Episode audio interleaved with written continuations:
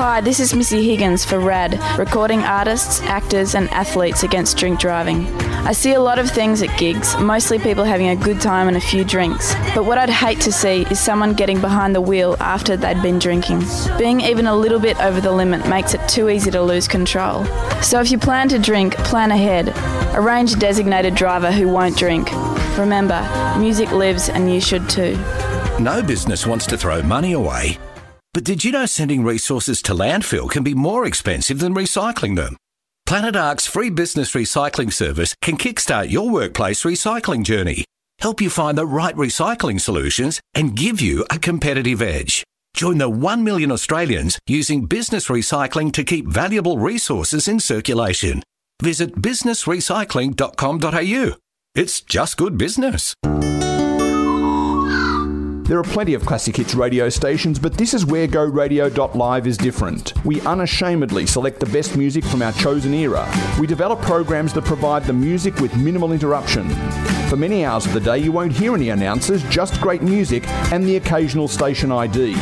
We let the music play through until the end, no crossfades and no announcers talking over the start and end of tracks. We think you're going to love Go Radio dot live, radio as it should be. Check it out at w w w dot go radio dot live or download the free app from Google Play or the App Store.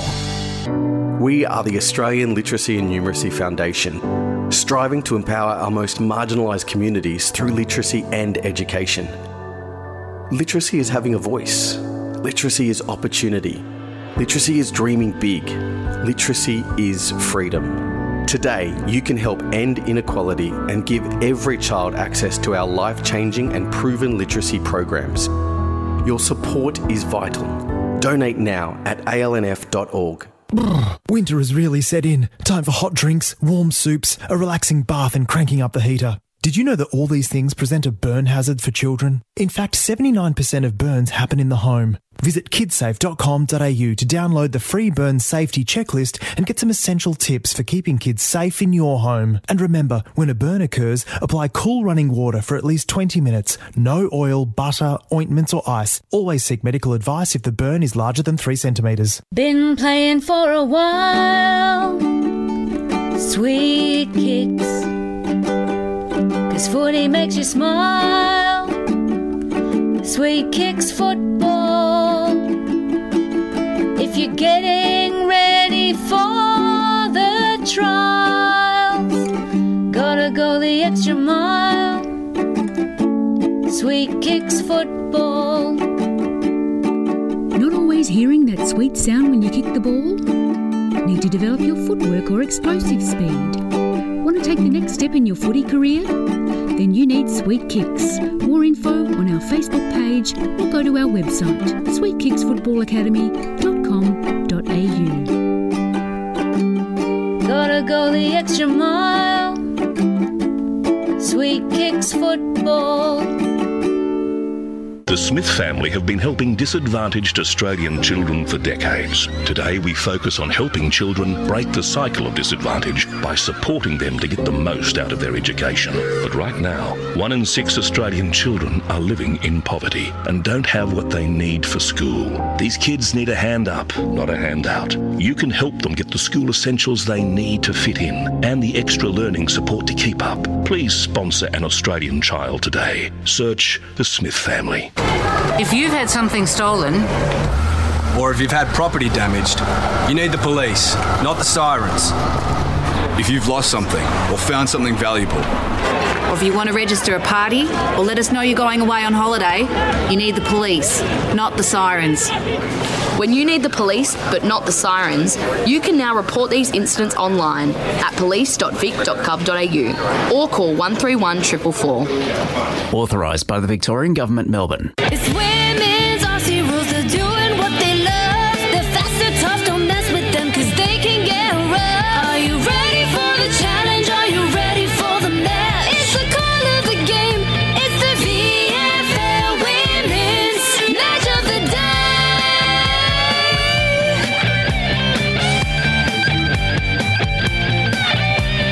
It's the V F L Women's Match of the Day!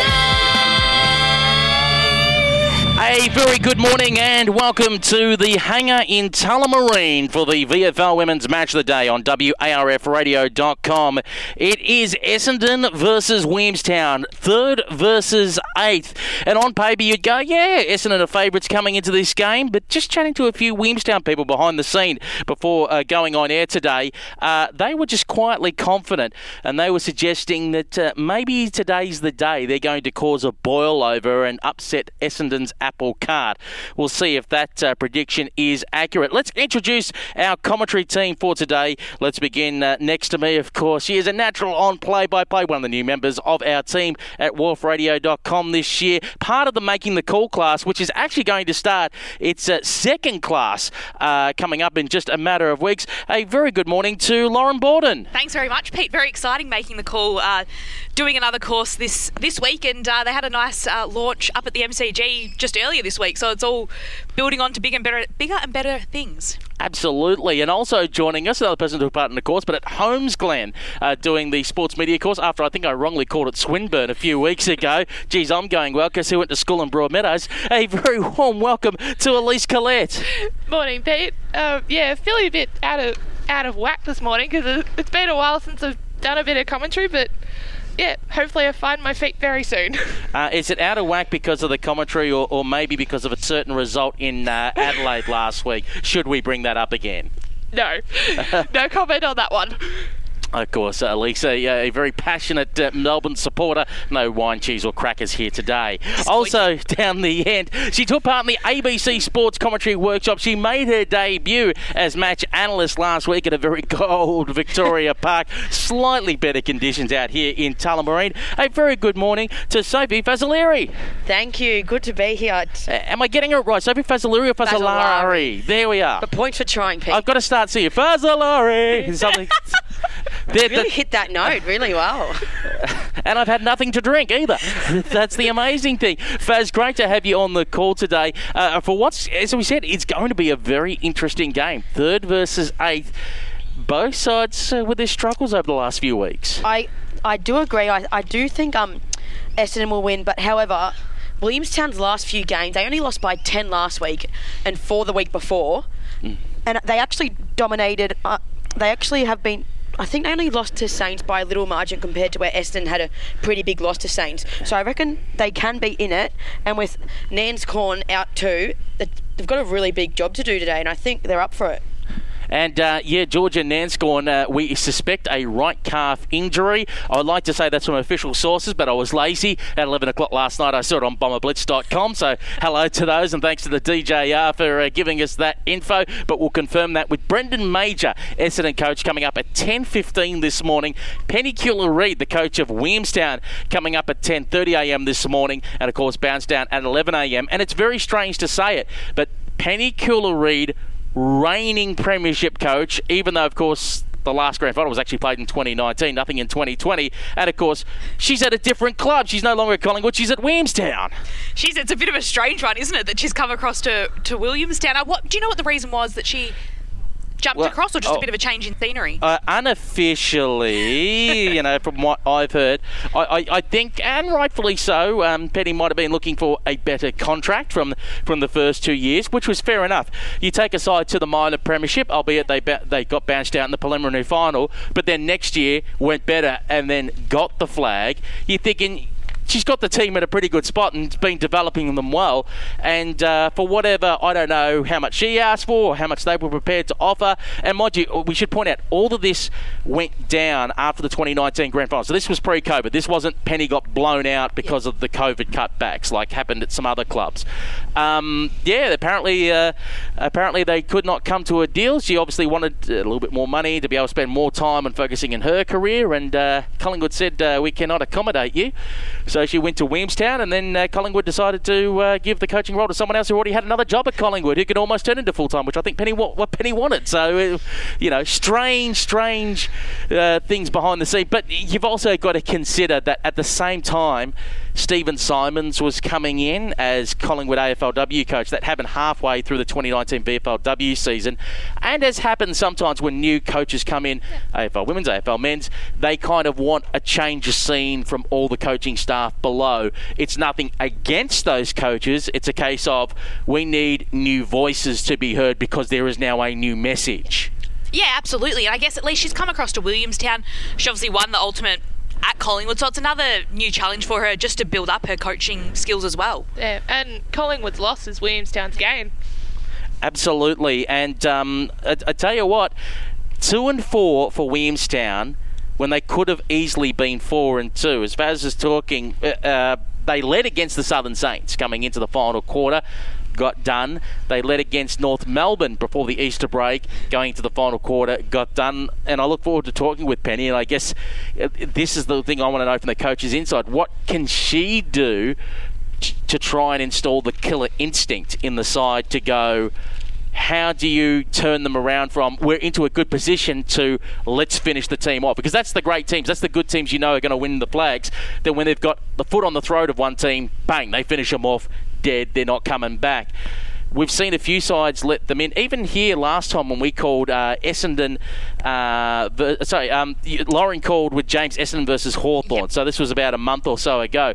The one thing we said was Hawthorn was allowed to come back into the game in the second half. It was still a comfortable margin, Essendon's victory. But as you saw, Lauren, the Hawks weren't put away. And my fear for Essendon when I saw that game was, you do that to a better side and you leave the door open, they could come roaring back and run over the top of you. Yeah, absolutely. That's very true. And we saw from Hawthorn, obviously, a little bit of an inconsistent side, Hawthorn, but once they get going, they had enough um, skill on the board. They were scoring a couple of goals in quick succession. It was just that Essendon had a little bit more of that composure to hold it back and that scoreboard pressure in the first half. So that's something definitely they're going to have to look out for against Williamstown, and something if the Bombers do want to press quite quite far in this season, it's something that they've got to fix up when they do end up taking on your Collingwoods, and they've really got to make sure that if, if they're lucky enough to put that scoreboard pressure on against one of the top sides, that they can hold them out for the second half. So they'll have to try and really practice that today if they are in that solid position at halftime.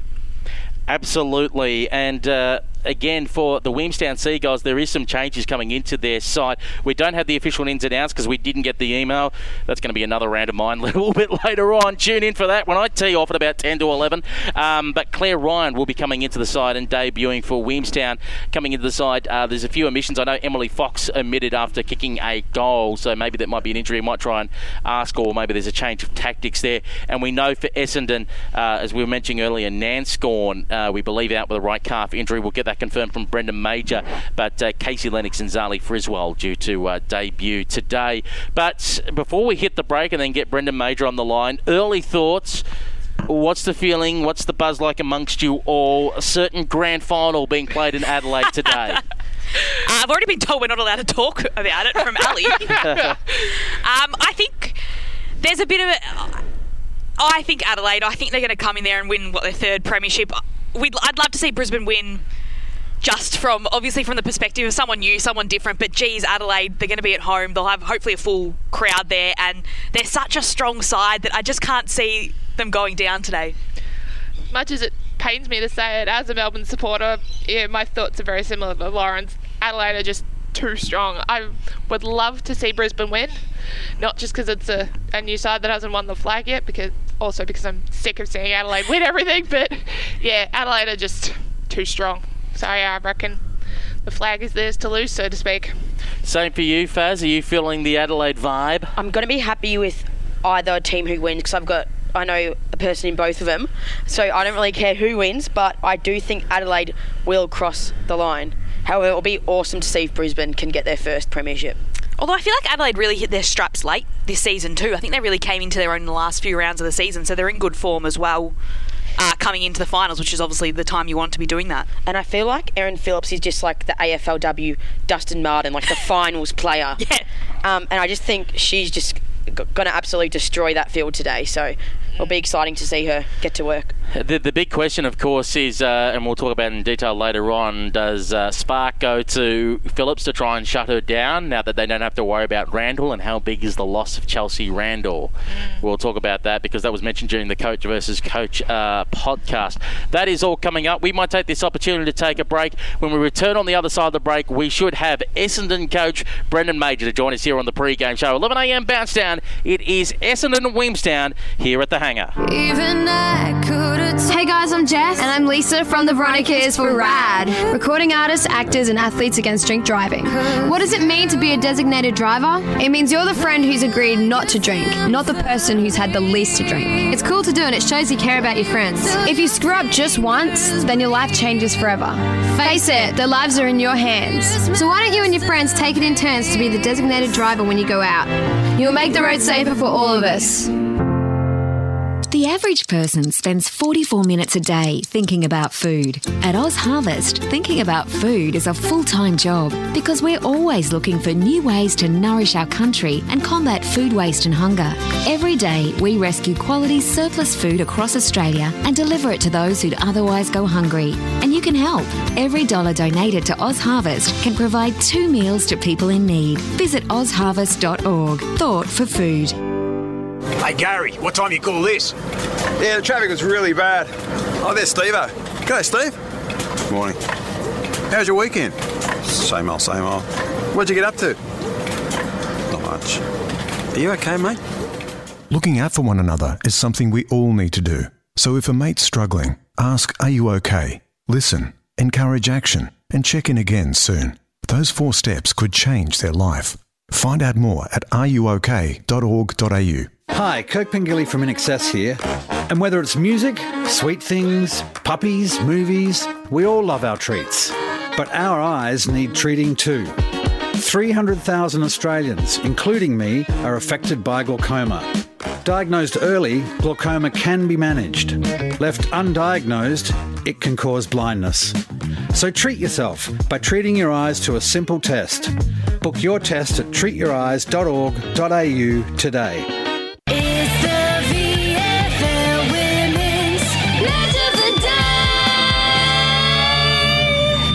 Indeed, it is the V F L Women's Match of the Day on W A R F radio dot com and, of course, on through uh, any means that you're... Sorry, I'm just waving around and waving my arms madly here on our warf radio dot com Match of the Day, because I was going to say the V F L YouTube stream, but as far as we know, we don't think we're streaming today. We have not actually received anything from the V F L to say that we are. So, at the moment, we're your live and exclusive broadcasters of Essendon versus Williamstown, to put it that way. But let's get on the line, first of all, to talk about what's happening with the Essendon Football Club at the moment. Currently sitting third on the ladder, a win against Hawthorn last week. We have got their head coach in Brendan Major. Brendan, good morning. Morning. Great to have you on the line. Uh, last week, a win against the Hawks, twenty-nine to fifteen, had to come from behind in the third quarter. Um, what were the thoughts reviewing back on that game? Was it one where, okay, a little bit of a disappointing performance, getting slow out of the blocks, or do you review it as maybe a character-building win of uh, when you look down all day, having to come roaring back? Uh, it was it was a really interesting game. During the game, at no point did we feel like we were out of it. We could always get our hands on the ball. Um, we could get our kicks away. We could get into some space. But we were just we weren't clean on that second and third uh, possessions in a chain. So then we kept giving it back to them through the middle of the ground. And we got caught playing a little bit too conservative. We, we went a little bit too wide early in the game. So we're giving them a lot of lasso free kicks. So it wasn't as if we were, you know, it was panic stations or we had to make big changes. It was just small tweaks. A lot of them were driven by the players. Um, and then we started to click into gear, and then in the last quarter, we we really managed to get two or three efforts going in a row. Yeah, is that maybe a goal that you're looking for today then, is just to use the corridor a little bit more so you're not giving away those lasso free kicks? Yeah, it's not necessarily the cor- corridor, but using our space a little bit better, yeah. We we went a little bit too um, a little bit too wide, and it's actually been over a few rounds reviewing them that we're probably giving away too many lasso free kicks. So, um, yeah, it's something that we will try and work on in the next few rounds.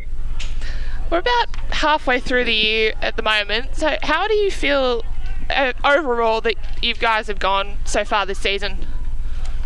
Uh, I feel as though it's been, I know I say it a lot, but it seems to have been a lot of up and down football. So we'll pay, we'll play some really good football in patches, and then we'll sort of drop away for ten minutes, and then we'll um, then we'll play some okay football in patches. So it's it's just been inconsistencies that have really hurt us. Um, I feel as though the playing group are more versatile now. So we've got players playing multiple positions. They're understanding um, structures and ball movement patterns a lot better. So you can see that this group's been together for a few years. So they're, they're managing to string some, some good football together. But it's just doing it for prolonged periods of time and being able to stay in the contest for longer periods of time. Hey, mate, Sophie here. Thanks for joining us today. Um, I just wanted to touch on...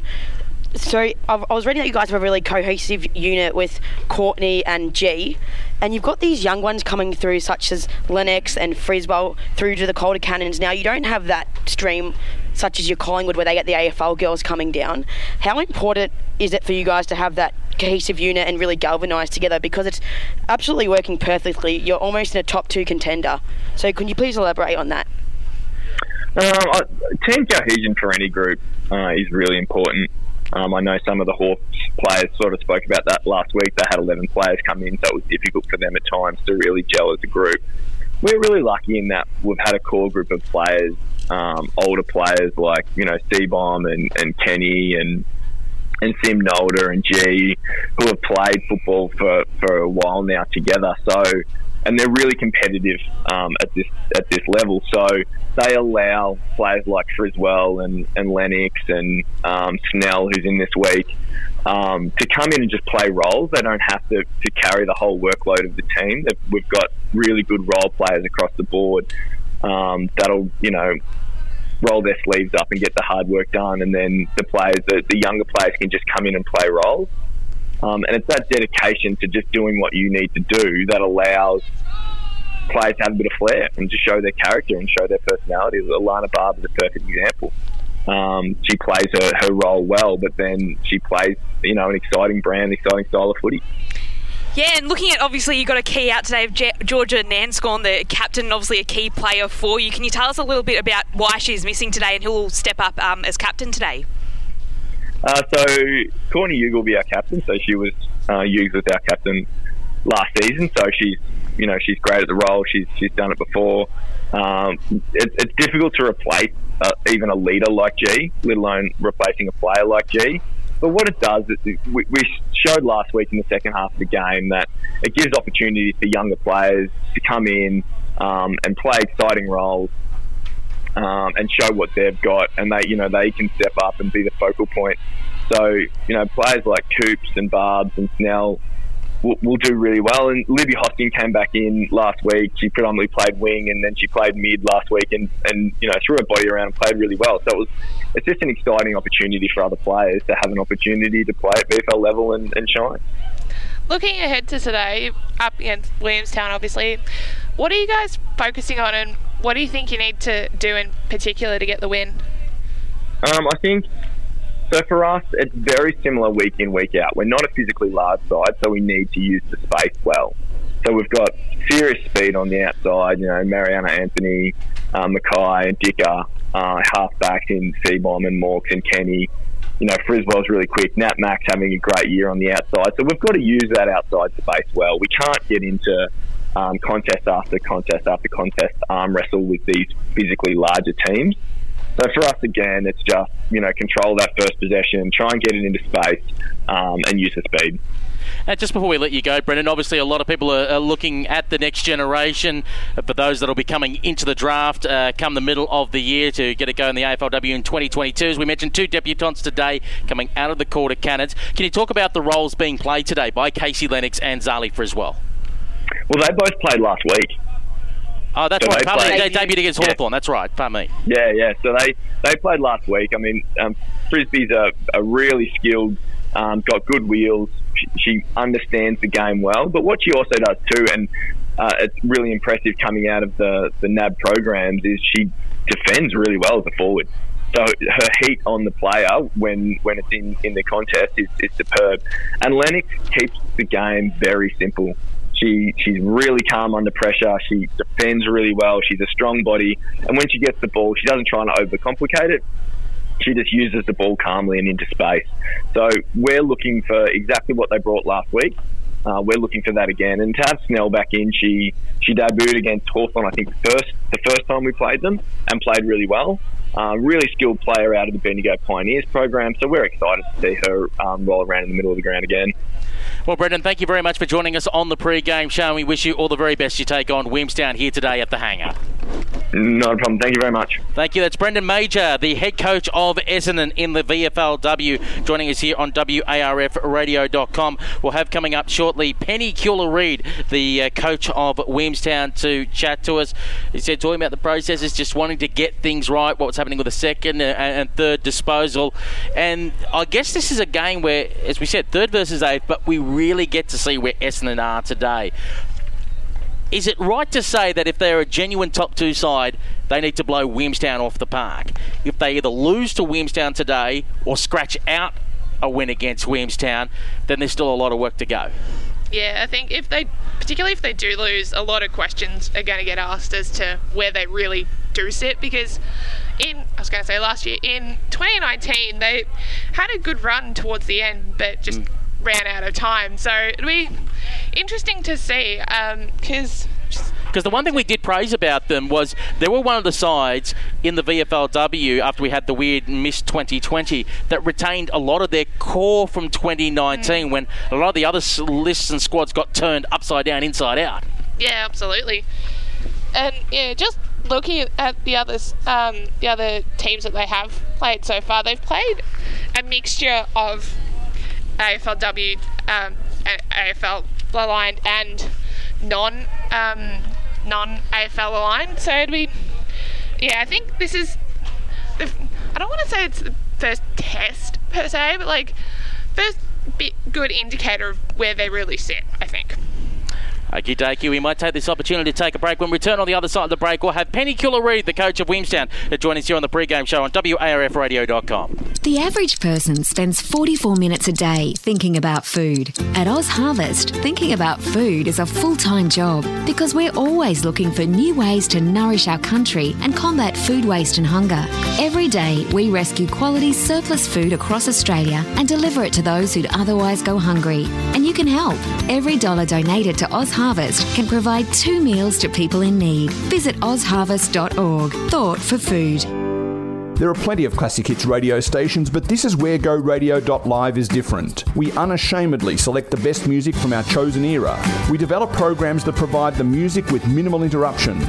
For many hours of the day, you won't hear any announcers, just great music and the occasional station I D. We let the music play through until the end, no crossfades and no announcers talking over the start and end of tracks. We think you're going to love Go Radio dot live, radio as it should be. Check it out at w w w dot go radio dot live or download the free app from Google Play or the App Store. They're my grandkids. Gee, they can make some noise. But you know what? It's a beautiful sound because they're alive and having fun. The sound I hate is silence in the pool. When a child drowns, you hear nothing. No splashing, no cries for help. Be vigilant around water. Fence the pool, shut the gate. I teach your kids to swim, it's great. Supervise, watch your mate, and learn how to resuscitate. I'm Laurie Lawrence. Kids Alive, do the five. Draft Central is entering a new era, covering all the state leagues from the V F L W, Sample W, Waffle W and Quaffle W, as well as their primary focus, the N A B League Girls. Draft Central has you covered when it comes to all you need to know about the future stars of the A F L Women's. Draft Central, brought to you by Rookie Me, is now on YouTube, so be sure to subscribe at Draft Central, as well as on our Facebook, Twitter and Instagram pages at Draft Central Oz. It's the V F L Women's Match of the Day! You are listening to the V F L Women's Match of the Day, and I can tell you some good news. It looks like we are actually having a stream today of the V F L game on YouTube, so just look out for youtube dot com from eleven a m to be able to do watch the game. As we said, we did know if the stream was happening. We spoke to the video guys and we told them what radio game we were doing. Um, the V F L, unfortunately, just did not send us an email at all during the week to tell us, so there was nothing up until about half an hour ago on Twitter, so we're like, are we doing it? Are we not doing it? And uh, it looks like we are doing it, so we'll have a stream for you on YouTube dot com to be able to watch all the action from the hangar. Peter Holden, Lauren Borden, Elise Collette and Sophie Fazzolari here today at the ground. I've got it right. Thank you. Do I get a gold sticker? Great. Thank you very much for joining us on the call. We're trying to get Penny Keeler-Reid. Her phone's ringing out. I hope uh, that, uh, yep, she is right to go. So we'll be calling her in uh, just a moment's time here on uh, W A R F radio dot com. This is actually all live to air. That we just plug this in, just to give everyone, we plug it into Bluetooth, we plug it into the mixture, mixer, mixer. The mixer. I want to say mixture. I was, I was like, I'm baking, mix up. I'm baking a cake. No, it's mixer. And then, of course, we chat to them uh, live to air. Hello, everyone, by the way, listening on big footy dot com and also via the uh, Bomber Blitz forum that might be listening to us here on our W A R F radio dot com call. Let's head on down to the boundary line. We do have the privilege, believe it or not, the first time this year to chat to the coach of Williamstown in Penny Keeler-Reid. She joins us on the line. Good morning to the reigning premiership coach. Uh, good morning, guys. How are we? Does it seem a little bit surreal that uh, obviously twenty twenty was a complete wash for everyone and you're at a new club, but the title still sticks? You are the reigning premiership coach. Uh, well, I'll, I'll hold on to it for a little bit longer um, and we'll see see what the end of the season brings. Yeah, I guess looking ahead to today, obviously, yeah, you've got a, a job at hand, you know, looking past the reigning premiership coach. Obviously, you know, there have been some close losses in the last few weeks. How do you aim to close out the games against Essendon today? Well, I think that's what it is. It's about, we've got um, close, really, really close a couple of times. It just, as the old cliche says, you can't win a game on three and a half quarters of footy, so we're hoping to put four quarters together. And it's a beautiful deck, beautiful day. We're feeling really good. So, yeah, it should be a great game of footy today. We're about halfway through the year. How do you feel that you guys have gone so far this season, just overall? Uh, look, we're, we're probably a little bit disappointed with our wins and losses. Um, being two and four is not exactly where we want it to be, but it gives the girls really good fire in their bellies to come out the second half of the season and putting things into place. twenty-seven new players. We had our twenty-fifth debutante of the club today, presented uh, her jumper. So a whole brand new team, and yeah, I guess we're just building, and um, I think we've got we've definitely got the players to, to play some really good footy. It's just about getting the group to connect. Hey Penny, it's Sophia. Thank you for joining us. Um, I just want to ask you, so your past two games, I think you lost last week by ten points and the week before by four. Now, do you look at that as a loss, or do you look at that as, hey, but guys, we're going really close, we're nudging our way, we're almost in the top six? Uh, yeah, I mean, the, the, the loss against North Melbourne, I think we came um, pretty disappointed in our performance, knowing that we had the game and we had the, the chance to win. But coming up against uh, St Kilda, again, only ten points in it, and we had the opportunity to win and it just didn't fall our way. So the belief is there. It's just about getting them to understand that the belief is there and believing in themselves and each other. So we're building, we're connecting, um, but we're getting there. We're getting there. It's pretty close. Yeah, Penny, just on that, as a coach, I guess, what things can you do to try and help nudge in that way, that killer instinct into the team to say, right, when we're on top, we're going to finish them off? Well, I think that's something that these girls haven't really had before. Coming from Williamstown, they haven't had the most successful seasons and the most successful games. So they kind of forget that they're on top, and then they just go, oh, you know, here we are, Williamstown. But I think for us, it's about instilling some of those um, particular players who have that killer instinct and that, that little bit of fire in the belly to say that we're not satisfied with just being X amount of points in front, or being not satisfied going, shit, we're only two points behind, let's just keep going, you know, we're on top of them. It's just um, trying to stoke that fire within them. Yeah, and you mentioned you've got your twenty-seventh debutante today in Claire Ryan. Can you tell us a little bit about her and where she'll play today? Uh, Claire Ryan, she's an absolute firecracker.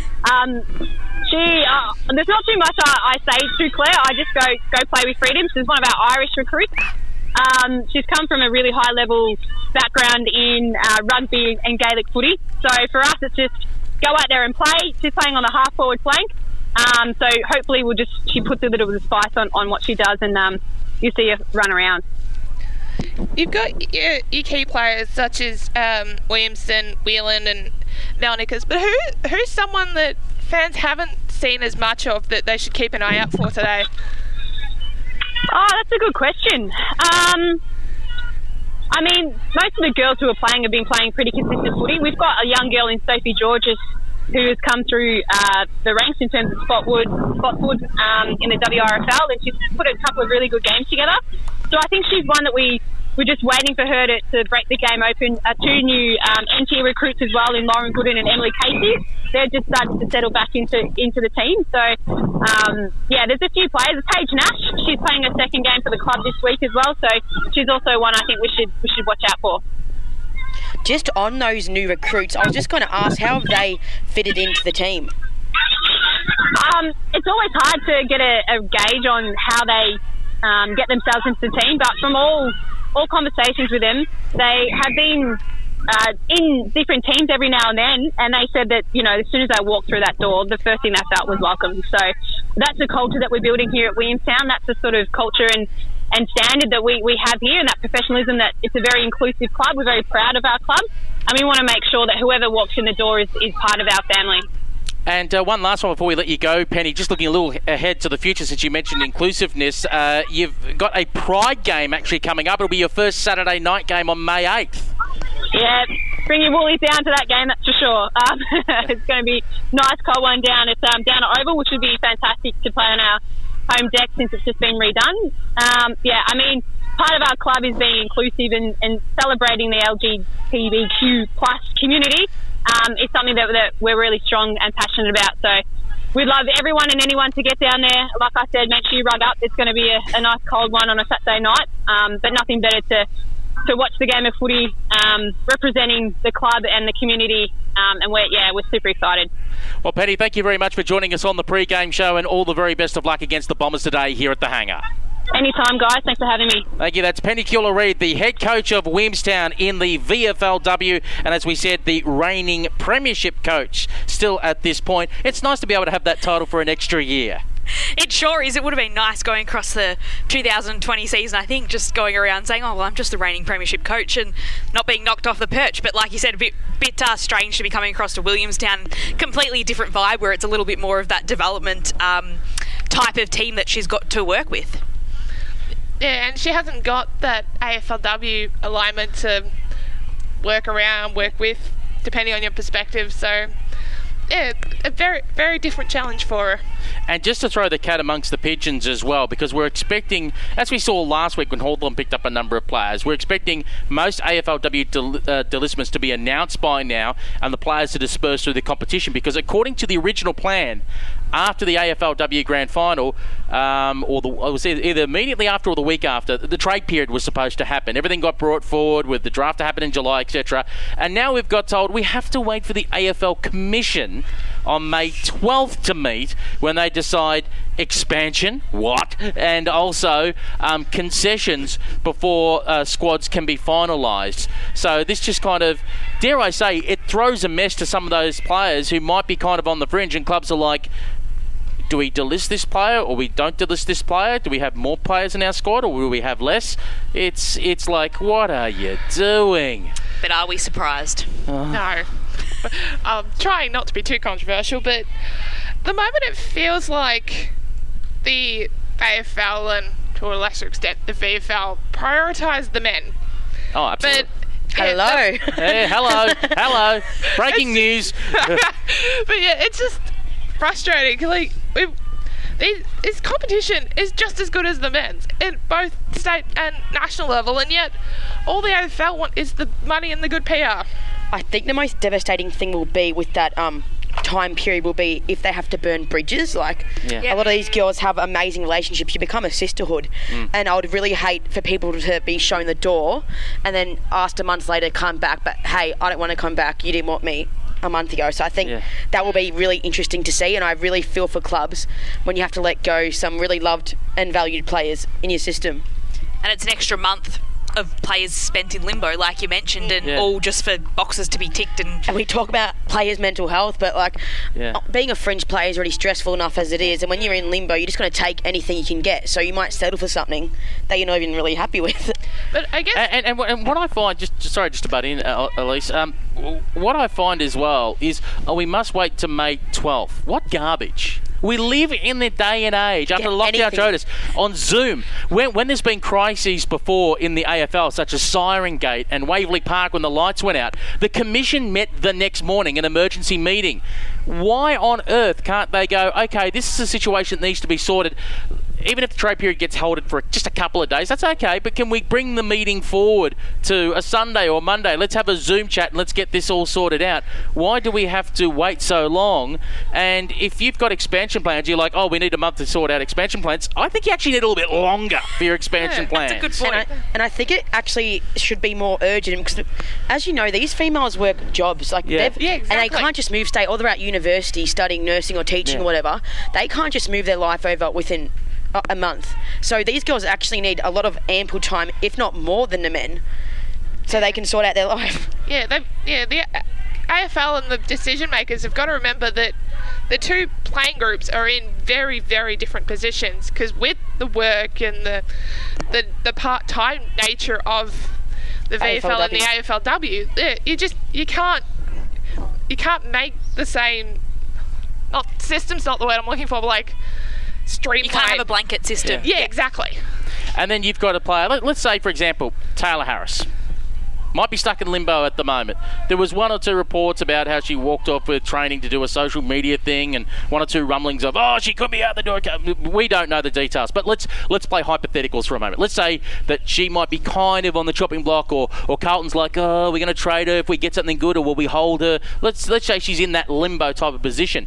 Being held on for a month more without her not knowing, am I in the door? Am I out the door? At least if you're able to know straight away, am I out the door? Therefore, you can, A, even though she hasn't played V F L W, bar I think two games for St Kilda going back four years, if she wanted to get some form in the V F L W, at least she could know, okay, I'm out the door, thank you, I'm going to go across to the next club that's going to sign me, or I'm going to go to Darabin, or I'm going to go to Williamstown, I'm going to park myself at a standalone club, get a few games, make myself look good for the next club that wants to come along and pick me and sign a contract. With that, the club's like, oh, we don't know if you're going to go or not because we don't know about the list situation. What what do you do in that month? Do you go out and run around in the, in the Carlton Reserves, for example, saying, should I be running around if I kind of get the hint you may not want me? I'd be going to every clairvoyant in Victoria. Yeah, yeah. Honestly.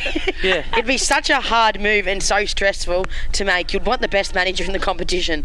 Exactly. Uh, if, if this is like N B A basketball players, those guys would be just by this stage just going, what, you kind of you kind of don't know you don't want me? Stuff you, I'm not playing. Yeah. I'm sitting on the bench. And, and that's what they do. They, they force a deal. They're so lucky, though. I was reading something that Dimmer was saying the other day, how he would be supporting the loan system in A F L. Like, if your player yeah. gets injured, um, or if you got someone sitting there, like he was saying, he's got a young, a, a young bloke who's an athlete, an athlete, and would love to be giving him the opportunity, but he just can't with Nan Curvis in. Yeah. And he was saying, I'd be happy to give him to the Gold Coast Suns for three months. So that could be something interesting. The V F L and A F L W could look at. It might be a handy one, maybe in the V F L.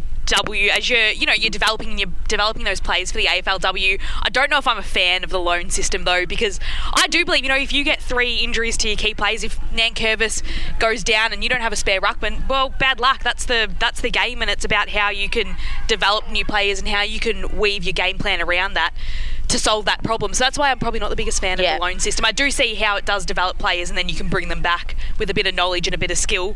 But I think, in a way, the whole purpose of a longer A F L disloyal. Season...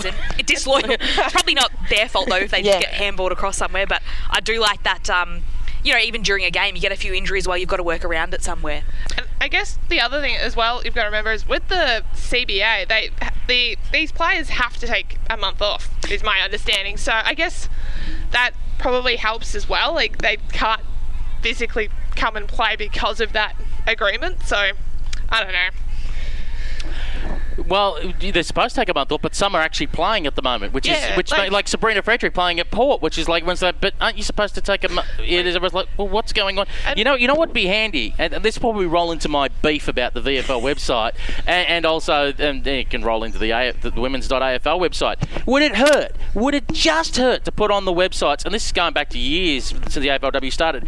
The official rules. Here it is in black and white, not only for the to educate the public, but also the commentators as well to make. Like absolute clarification, this is the rules and all interpretations, because this league is different to the official A F L rules. Obviously, we know eighteen side, sixteen side, lasso rule, et cetera. Yeah. Here is the official rule sheet. Yeah, and it, that's easy to find, not on request. Exactly.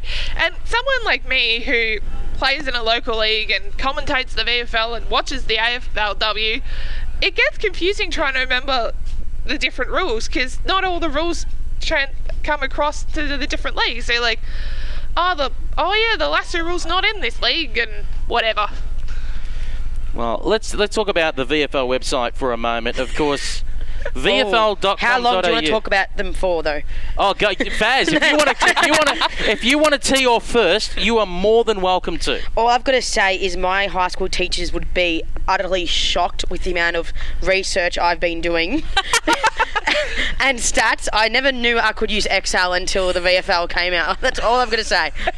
Yeah, yeah. It requires passion and drive. Oh, it, it's well, what happened is until about I think two to three days ago, V F L dot com dot A U pointed towards the old V F L website, which had not been updated, including through the start of the V F L W season. Now, I had spoken to uh, those at the A F L, as I do as a broadcaster, and they said, oh, yeah, we've got a new app and we're doing this and we're doing, you know, there's going to be some digital streaming and, you know, there's, there's this whole, this is happening behind the background scene. All right, I'll give them benefit of the doubt. And plus, to be fair, I'm not going to hang this on the current media manager of the V F L W because he may have no staff. I already know one department at the A F L who lost eighty percent of their staff. So if anything, if I'm going to hang it on, I'll hang it on those that are on the six-figure salaries up top. Do your bloody job. Um, th- those ones who have to decide a budget, well, for your cuts, this is this is what's fed down.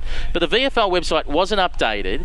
The start of the V F L W season, if you went to the website, you would not even know the V F L W season exists. To get to Match Centre, you had to click on twenty twenty, then click twenty twenty-one, then click League. It was ridiculous to get to the Match Centre to find out where the teams are. You have to do that to this week to find out what the teams are.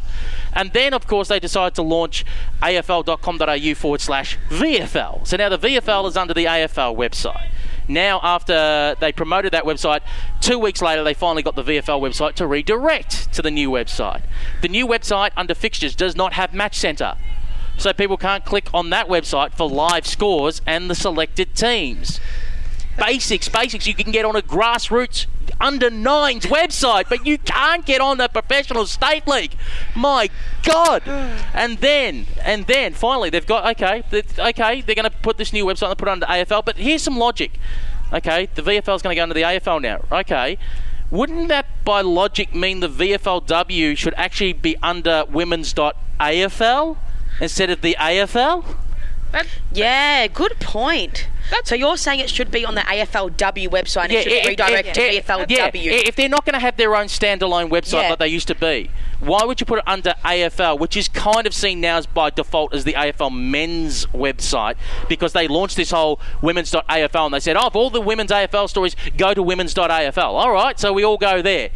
So why then for the V F L W do we have one or two stories there, but the official site's over there? And it's like, d- does anyone heard of a strategy? Does that word exist? Is that in the vocabulary of someone at A F L headquarters? It's a mess. Because the thing with all this is, that's way too logical for those in charge. Like, oh. everything that's logical and straightforward, I've discovered, is way too logical for those making the decisions in this state. Well, anyway. well, like, the app wasn't updated for five or six weeks, and it's like people are going, how do I get live scores? How do I get live scores? I mean, let's be honest. If I was a commercial manager at Rebel Sport and I've signed a deal, you know, you're getting very good money out of the, your partnership with the W B B L, you're getting promoted very well. Everyone knows it's the Rebel W B B L and whatever, so you'd be very happy with that partnership. So you go, okay, let's continue investing in women's sport. All right, let's get on board the V F L W. You do that, you see a few signs at the ground. Okay, that's good. And you go to the, first of all, for five or six weeks, you go to the website.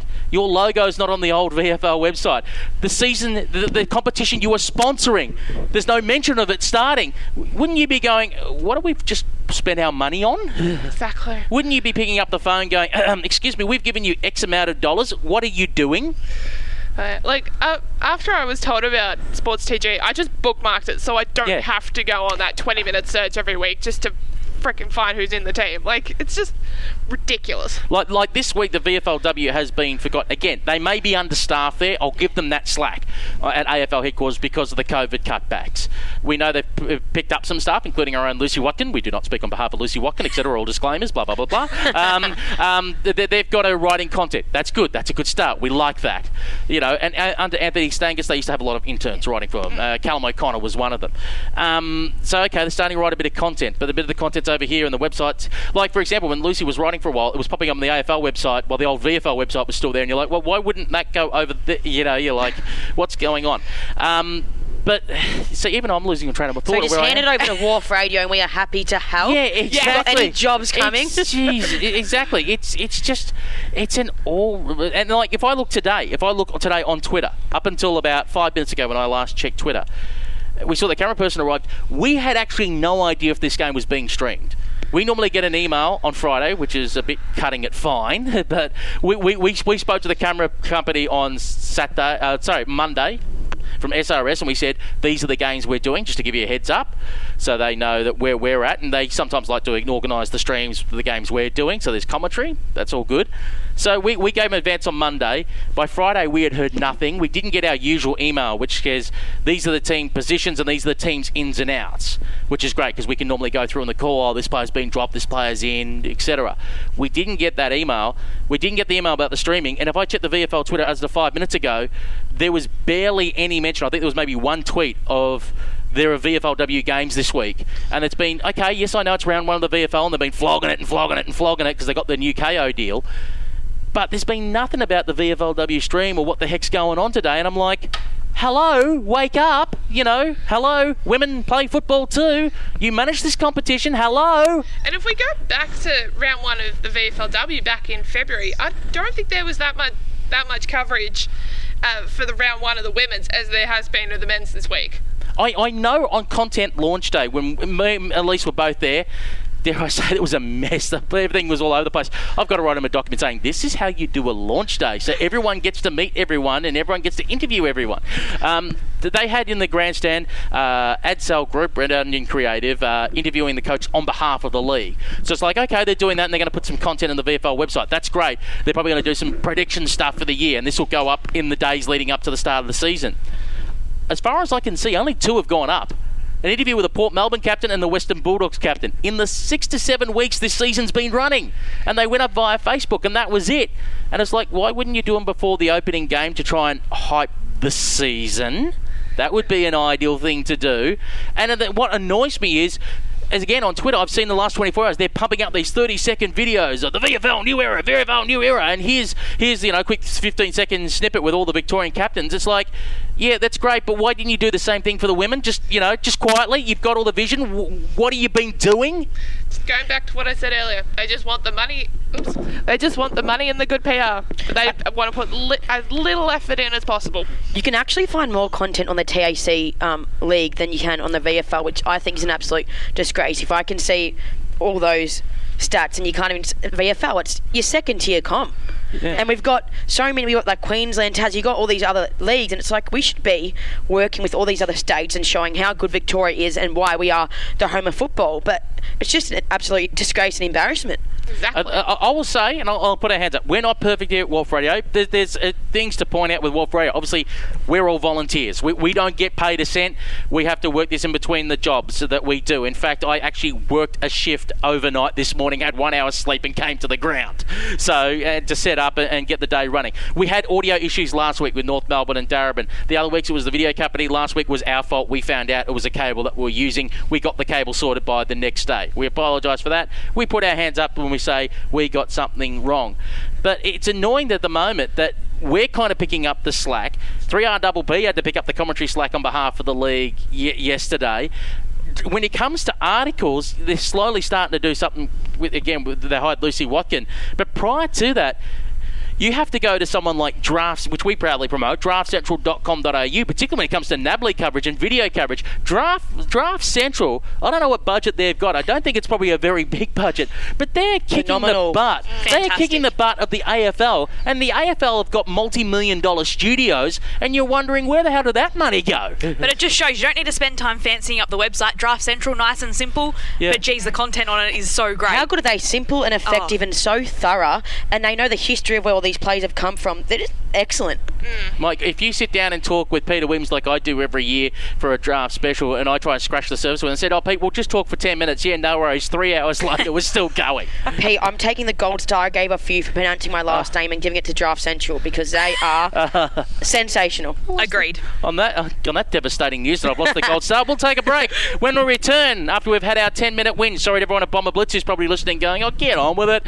We will. The bounce down's at eleven o'clock. Essendon and Williamstown coming up right after this. A tough time doesn't excuse abusive behaviour at home. Even in crisis, there's no place for domestic or family violence. If you, your family or community is affected, help is available online and by phone twenty-four seven. For free, confidential advice, support and counselling for everyone, contact one eight hundred RESPECT. There's no place for domestic or family violence. Help is here. Authorised by the Australian Government, Canberra. How often should you wash your hands? Maybe around nine times a day. Four? Like twenty? Maybe twice a day. Whenever they feel dirty.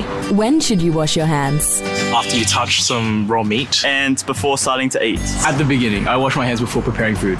How would you rate your knowledge of food safety? Probably like an eight out of ten. six or seven. seven point five? Learn more at foodsafety.asn.au slash food safety training. Food safety, it's in your hands. Been playing for a while, Sweet Kicks, 'cause footy makes you smile. Sweet Kicks football.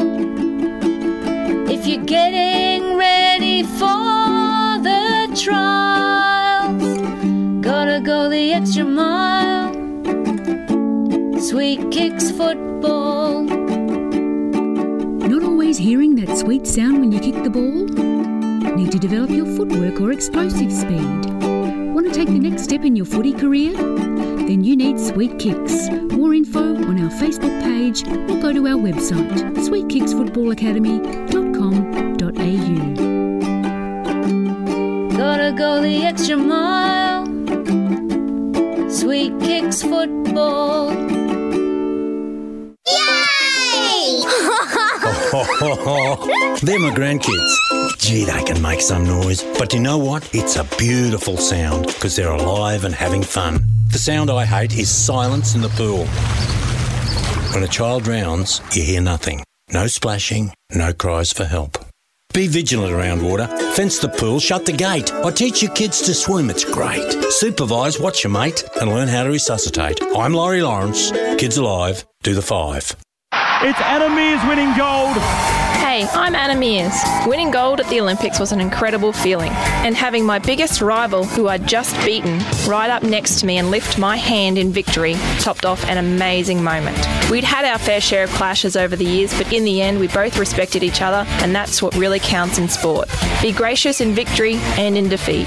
To keep your sport inclusive, safe and fair, go to play by the rules dot net dot a u. Elder abuse can take many forms. Financial abuse is the most common. He said, "Mum, I'll get money for you." I gave him my card. He's my son. And then I got a call from the bank manager. I never expected this from the daughter. If I don't change my will, I can't see the grandkids again.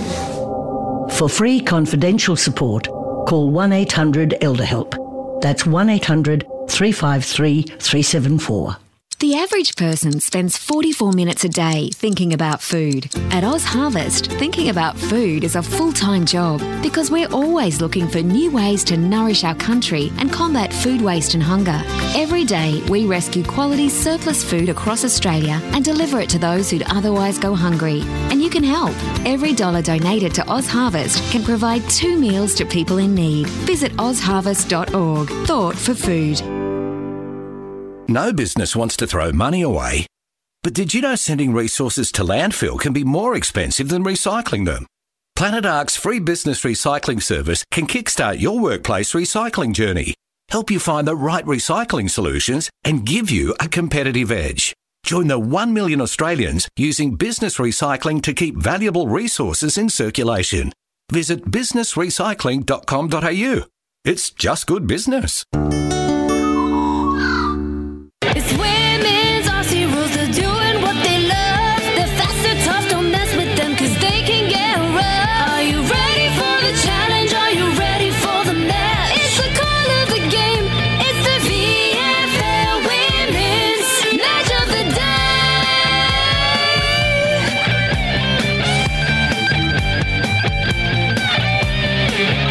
the V F L Women's It is the V F L Women's Match of the Day on W A R F radio dot com, and fingers crossed very shortly on the YouTube stream.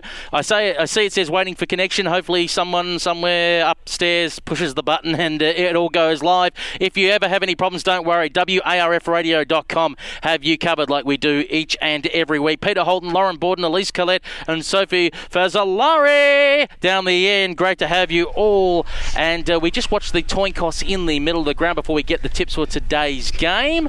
And the call is with the Williamstown captain. She will kick towards the airport end of the ground, or left the radio dial, or towards the D J R end, because I think I see him in the red sleeves and the bomber jumper standing high behind the goals. That is the perch of, uh, he calls himself D J R F M. He doesn't obviously broadcast, but he types on Bomber Blitz forum. He is a celebrity there, believe it or not. He'll be signing autographs later on. There you go. And by the way, anyone who comes to the ground, uh, if you bring your radio with you, eighty-nine point one F M, you can hear the call delay-free. WARF radio dot com, because of the internet, it's probably like a twenty-second delay. But if you obviously are at the ground, eighty-nine point one F M, only at the ground, you'll be able to hear us delay-free. Let's get some tips in today. Sophie Fazzolari, we'll start with you down the end. Who is going to win today and by how much? I think Bombers will win by two goals. I love a good game of adversity without their captain, so I reckon Bombers by two goals. Elise Collette. I'm also going to uh, pick Essendon by, I'll say three goals. I am going to go and join that club and also pick Essendon as they run into the middle now. I just think they've got a game they do use their space well. I know they're going to try and use it even better today, but I haven't seen Williamstown this year, in full disclosure, so I don't know what to expect from them, but from what I've seen of the Bombers, they do look good. Uh, as much as I'd maybe like to see maybe a hint of a boil over just to spice up the season, I've got a feeling that Essendon, when they do get going, particularly on a nice day like today, have got too much firepower, and I think Essendon by about four goals today. That's for me. We're just about ready to get underway, and it looks like Nelda's going to be starting in the uh, ruck there for the Bombers. Just waiting for the Williamstown ruck to get in position, and we'll be underway in just a moment's time. As we said, the big out for Essendon, Georgia Nanscorn, their captain. How will they go without her today? We're about to find out. Starting in the middle there, Lauren Gooden for Williamstown. She kicked two goals actually last week. To get us underway, here is Lauren Borden. So we're all set to get underway here at the Hangar. It's the Bombers v Williamstown. And the umpire's getting ready to start playing. We'll look to see which team can get the advantage early, and hopefully they'll try and continue on with it. The sun's just tucked itself away here after quite a bright morning, but when it's out, it's been warm, so they might have to contend with some of these warm conditions here. And they're the using and they're using the uh, air can horn today, so believe me, that's not me after Taco Bell. We've gone old school with the air horn. All right, so the ball's down, running onto it is Williamstown's ruck in Gooden. She's able to grab the ball, just put it on the right boot and send it out wide, where she's able to find her teammate. Hold on, holding on to a strong mark there was Strafford. So it's Williamstown who are starting strong early. Strafford sends a kick that just bounces over the top of her teammate. In and amongst it and falling on the ground there was Julian for the Bombers. Bombers will have it at the bottom there and wrap it up, but the ball comes out and pops out. Still in and amongst it is Julian, but the ball's wrapped up along Williamstown's half-forward line, and we'll have a ball up. It's about ready to restart play. Throw it high in the air, just tapping along there is Gooden. Ball bounced around at the half-forward flank here for Williamstown. Everyone's going to just jump on top of the pill, and the umpire says it's going nowhere. We're going to call for a ball up. Getting in there and getting involved early, Elizabeth Snell for the Bombers.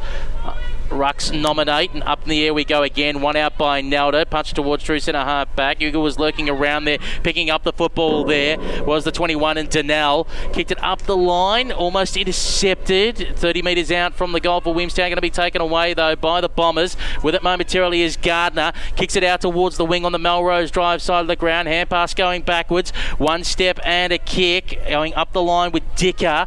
Goes towards the wing position, finds the intended target, comes back inboard to Eloise Ashley Cooper. She's away. Cooper now kicks in towards the middle of the ground with a heap of space. There is Emma Mackey. Mackey goes for a run. Oh, it's a worm burner of a kick on the left. Did a teammate absolutely no favours, but the support there from the Bombers in plenty of numbers. The hurry kick around. I think it was Ashley Cooper who chased up her own kick in the end, trying to get across to Frederica Frew. She falls over the Williamstown player on the ground there in Donnell. Everyone's going to jump on top of the football, and we're going to call for a ball up. Let's get some thoughts early from Sophie Fazzolari. It was really good to see Ashley Cooper utilise that corridor and kick it straight in. And I just want to touch on that Malin Nickus is playing a very physical, tight tag on Barber. So Stepnell there just pulls the ball out of the ruck. And she'll take it to the ground. She'll get a free kick here for being taken too high. So Laurie Stepnell has a chance here to put the Bombers' first goal of the day on just a few minutes into this first term here at the Hangar. She'll be kicking from about thirty metres out on a bit of an angle. But she'll go here and just try, after Williamstown's very early quick start to the day, it's up to the Bombers here to go on the rebound and put that goal on the board. So she'll take her running for the bright yellow boots, pops up high, doesn't make the distance, so she'll hit the goal square. Her teammate's able to just give it a bit of a punch in through, but that punch goes straight into the hands of Williamstown. So it's Williamstown who can move it about thirty metres high, but at the top of the arc, it's taken by McKay. And Mackay will be able to just go forward here and try and rebound it again, lock the ball into her side's defense, into her side's attack. And she sends it down there. It goes into the, nearly into the hands of Stepnell. She can't hold on to it. Williamstown's fighting along the ground here just to pull that ball and get it out to some safety. And the best they can do is draw a stoppage and a ball up fifteen metres out from the Bombers' goal. Umpire says let's restart the play. Rucks are going to nominate here. Doing the rucking there. Stepnell for the Bombers. Brought it to the ground. One to run onto it is Amy Whelan. Get the ball in front of herself. Got away from opponent with a quick little hand pass to Mead. Williamstown captain goes up to Lauren Gooden, who takes the mark. Gooden with the football in the half-back flank. Now works it towards the broadcast side wing position. Spoil from behind. Tackle laid on by the Bombers there in the uh, forty-two, I think, which we don't have the number. We'll have to check on that in just a moment's time. Watching on there in the contest, Mel Nickers coming away there, McDonald. McDonald on the right boot coming inboard. Mark taken for the Bombers, just between centre wing and the half-forward flank. Watching the mark is Williamson for Williamstown. They get on the right boot, and an excellent spoil there on Marianne Anthony. Anthony had to go back again. Umpire says you took on the player and you got caught holding the football. And that means Megan Williamson will take the free kick. Uh, had twenty disposals, seven tackles last week. She kicks to Gooden, finds her on centre wing. Gooden looking for some options, elects to pull the kick. Wasn't all that great, fell short. Ugle spinning around, does well. Gets on the right boot, goes up the line, was trying to find Barber. One hand brought it to ground, wanted to give the don't argue. Lofnane came in, says, I want a few words with you. Took her high, and the umpire says, you can't do that unless you're in a car park in West Meadows. Free kick to the Bombers. So Barber was clearly taken high there, and she just sends off the short little chip kick across to her teammate McDonald, who does the same, and she finds Anthony. So Anthony on the half-forward flank here. Looks like she might go long. The kick comes off the side of her boot and does not go the way she wants. So it's just cleaned up there by her opponent in Whelan, who sends it back, and it ping-pongs back to Anthony, who gets it off the boot a lot better this time and sends it inside fifty. Getting first hands to it, though, is Williamstown, but having to just let go of the ball was Baxter after a strong tackle from her Bombers opponent. The ball falls to ground at the bottom of the pack. There is Barber, who's had plenty of the ball in the last few minutes, so the umpire will throw it up just on the half-forward line there for the Bombers. They took fifteen minutes to score their first goal last week, and they really need to capitalise on these forward fifty entries.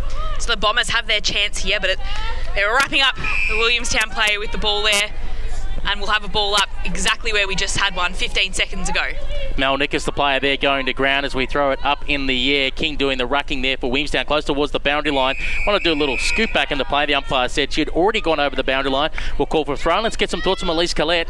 Yeah, although Essendon are peppering their goals, the Williamstown defence is holding up, holding up very well at the moment and making it very hard for Essendon to capitalise on their uh, forward fifty entries. No score yet. First term on W A R F radio dot com, your home at women's footy. Cecilia McIntosh went to try and go for the football. It bounced over her head, then almost came back into her favour fortuitously. Got to a teammate who swung around towards the hot spot, forty metres out from goal. Bounced off of her chest. The original target was Friswell. Couldn't get to her. Quick little hands backwards to uh, to the player there in McIntosh was courtesy of Hosking. Ball now in dispute at centre half forward here for the Bombers. They'll fight and scrap hard for it. Anthony goes in, picks it up, steps around left. Now it was touched off the boot as she tried to kick it towards the top of the goal square. Punch coming in there from McDonald. Put it again into the hot spot, thirty metres out from goal. Taken away, though, by Ryan, the debutant for Williamstown. Got across to a teammate who kicked it long through the hands there of Hyle. Will it get back out? Maybe a little tug of the jumper. Umpire didn't spot it. In goes Anthony once again, who's been working hard early for the Bombers. And we'll call for yet another ball up. Centre wing broadcast side. Some thoughts from Sophie Fazzolari. As um, Elise just said, Williamstown's defence is absolutely phenomenal, phenomenal. But William um, Essendon are struggling to get out the back door at the moment. So the Bombers are able to pop it down from centre wing into their fifty metre arc. Just goes over the head there of Stepnell. She can't hold on to it. She's got another chance here and she picks it up and puts it on the right boot. It'll bounce, it'll bounce, but it'll bounce just left. So the first score of the day there will go to Stepnell, just a minor score, and it'll be the home side. Just one point leading Williamstown, no score yet, bringing it back in here. Willie Baxter, what did you think of that, Ali?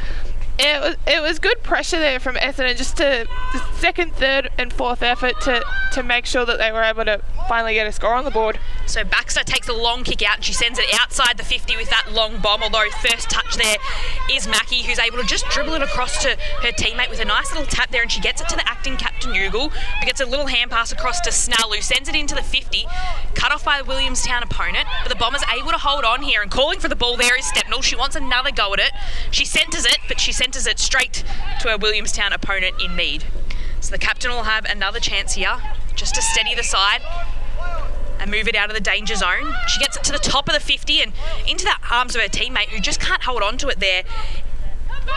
And the ball will be another chance for the Bombers, and beautiful tackle there. She might have taken her up. So she caused, caused a held ball call there. Was Mackie, who's been very prominent early. So she'll have a chance to goal, but she doesn't go for it. Instead, she opts for the short kick, but she can't hit her teammate in Clifford. And it'll be Williamstown now, who might be able to go on a little bit of a run via Casey, who just sends the ball long. There's no one home for Williamstown, no one in the fifty, so it'll be up, the play, up to the players to cause a little bit of a pack here and see what they can make out of it. The bottom there was Beatenweg Webster, and there'll be a throw-up centre wing of the ground. Got some around the ground scores just quickly in the third term. Collingwood three three twenty-one, Southern Saints three one nineteen. Alana Barber has just gone off and Frew has came on for her as well. As the umpire throws the ball up, Nelda brought it down to ground. Going in for the tackle is Donnell, trying to come through and juggle the football. Paige Nash lost control of it. Fight on in the middle of the ground, trying to keep it in front of her as McDonald. She goes again, trying to dance over the top of the ball as Tripodi. Couldn't pick it up there for Williamstown. Still in dispute. Coming out towards centre wing now, broadcast side. Williamstown football, putting it on the left boot is Williamson. Williamson goes up the wing, managing to take a mark, and doing well there is Whelan, beating out Ugle in that contest. Elects to come a little bit inboard. Mark is taken. Good grab. Swinging around and taking it with Snellets. Tori Snellets, wearing the number twenty, kicks it towards the half-forward flank position. Not a smart move. Went to a two-on-one contest. Got it back. I think might be McGrath there for Williamstown. Got brought to ground. Had support in there. The cavalry arrives, but guess what? It's all stuck in there. Half a dozen will jump on it, and the umpire says, uh, that's a style, mate. I'm going to call for a ball up and reset play. fifty metres out from the Williamstown goal, kicking to the left of screen. So we're halfway through the first term here at the Hangar. Williamstown with an opportunity here, and it'll be through the hands of Tripodi, who sends it into the goal square. They've got a chance here. They're just ten metres out from goal. Toing and froing a little bit. They can pick up the ball, but it's dribbling along the ground. The ball goes straight across the face of ground and just heads towards the boundary line. Might be a chance to keep it in on the outer wing. The Bombers player does that, but she's taken to ground. The umpire lets it go then, even though all the Williamstown supporters here are calling for holding the ball, but they won't get that for their result in the in their attacking uh, fifty. So instead, we'll have a ball up on the outer side of the ground in front of the scoreboard. As they throw the football up in the air, it'll just ping-pong around. Hurried little kick out of the contest for the Bombers. Got towards their half-back flank. Being brought down there was Dicker. She tried to get a hand pass away. Williamstown just building that wall across the fifty, trying to keep it in. Getting in there is Williamson. Umpire's pulled out a free kick, said Bombers football. They wanted to play on quickly. The umpire says, no, you've got to go back and restart and do it all over again. And that is the forty-seven in Zali Friswell. One of the Calder Cannons coming up. By the ga- way, the game is now streaming live on YouTube. It started a little late, but if you go to YouTube, punch in V F L W, you'll find the video stream of this game. Already nineteen people watching online. Thank you very much for finding the uh, game that was barely promoted. As now taking it. Does that mean giving another little whack again? I'm going to get a phone call this week, aren't I? Ashley Cooper goes out towards the wing on the Melrose Drive side of the ground. Looking to go up towards the half-forward flank. Fighting for it is Snell with her opponent. Almost had a wheel clamp on her. And the umpires awarded it to Williamstown. Uh, no, pointed one way, then the other. I was going to say awarded it to Williamstown, but awarded, awarded it to Snell in the end. kicks towards the half-forward flank position, looking for Stepnell. Couldn't get there. Picking it up, though, is Sasha Long. Gave it off quickly to Strafford, who kicked up the line. Was going to be intercepted when Julian put her hands up. Couldn't quite hang on to it. Had plenty of support, though. Will get the football back. Kicks it towards the half-forward flank position. Again, not executing well with those second disposals, the Bombers. King got the hand pass away, only for it to be intercepted in heavy traffic. Williamstown find themselves stuck with Whelan spinning her wheels, really, going around, going nowhere. High Bombers kick towards the fifty metre arc, very wide, close towards the boundary line. Backing back underneath it is Sasha Long. She says, calm the farm, people. Let's try and uh, take a breather here. And she kicks it very close towards the boundary line. Mark taken in the end by Ruby Tripodi. So Ruby Tripodi will look just to cause a bit of composure to her side here. A bit of a frantic last few minutes there from Williamstown. But they'll stay on the outer side of the ground and look to go here. It's the Bombers who are able to just pick it up and throw up a little bit of a high ball there that'll fall straight into the arms of Loughnane. Loughnane? Loughnane. Loughnane, sorry. I'll get that right by the end of the day. So Loughnane sends it, but it'll be picked up by an opponent here. So it's the Bombers who, again, are able to go forward just in the ma- same manner that they've done today. They've always been able to just steady when Williamstown are pressing at them. So they'll pop it up to the top of the fifty. Plenty of Williams players in and about there to pick it up, and that's exactly what they do. In and amongst there was Long again, being a little bit of a general along the back line. Williamstown doing a really good job in making Essendon slow down and compose, because we know they're a run and carry team. They love to handball it, so they're doing a really good job in that sense. So it's Long again, who she takes the kick and finds her teammate, who just marks it, and they'll just go slowly here. Although it's the Bombers that are able to pick it up again, and they just cause that intercept. Clifford in and amongst it, falls to ground, not able to grab the ball. So it'll be Williamstown again, just ping-ponging the ball back. They send it out wide. They're favouring that outer wing at the hangar early. And yet again, it's the Bombers able to clean up the ball and try and go forward. The kick heads into the centre of the ground. There's about three Bombers players able to run on to it. So it's a very good chance here for the home side to get on a run. It's Dicker who just sends it long. She sends it into the goal square. She's got a teammate running onto it who puts it on the boot, but through, unable to make the most of an open goal square, and she just puts it on, puts it right, left actually, and it's a point. So it's the Bombers, two points, leading Williamstown, no score. So thoughts on Molly's Collette? Yeah, that would have been frustrating for Frew there not to just not to make the most of Dicker's good kick. Um, But uh, we heard from Brendan Major pre-game saying that Essendon need to use the uh, space well today, and both sides are proving it, because their best play, both, both sides' best play have been when they've found that free player and, and got the kick to them. As the ball is still at the half-forward flank here from the Bombers. Now going to have a quick kick as McDonald. She's away to the right. Minor score. Three behinds for the Bombers. No score yet for Williamstown here in the first term. W A R F radio dot com, and now on the YouTube stream, just search V F L W and you can find it. Thanks for joining us on this Saturday morning here at the Hangar. Wait for the kick to come back into play from the Towners. Being kicked by Erin Mead, the captain. Goes short to the right-hand back pocket. Oh, the kick was absolutely woeful. I think it was McDonald that might have been the one putting on the pressure there. Anthony will come in. Here's Mia Ray Clifford, wanted to throw her body into the contest. Jumping on top, Frederica Frew. Then comes Clifford, tries to rip someone off the pack.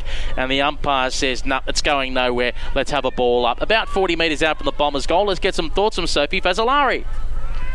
Essendon doing really well in keeping it, locking it in their forward fifty, but it'd be good if they can convert it. We know last week the wet weather caused them some havoc, so hopefully that today they can start seeing some scores on the board. So the Bombers will get a free kick here. Again, same place as the ball up. They'll just go for the quick handball out back. Nice little walk there. They'll help them go forward, popping it up to the top of the goal score. In amongst it there for the Bombers was Clifford. She can't hold on to it because she had about three Williams t- players, Williamstown players around her. And it's Williamstown who again hold the ball, but geez, there's some good pressure coming here from the Bombers just to force it in there.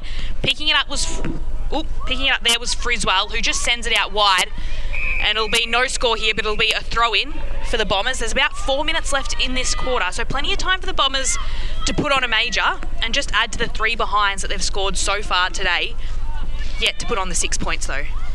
Umpire walks ten metres back in to throw it back into play, and it means he'll probably land in the hot spot thirty metres out from goal, directly in front. Spinning back, who's going up against Stepnell, almost going by herself, takes immediately out of the ruck, elects to play on Laurie Stepnell, away to the left. two behind today. She got nine goals in her first season, so it'll be really good if she can finally get one for the year. Four behinds for the Bombers. Williamstown yet to score. Maybe will that come back to haunt them? Let's see how the game progresses.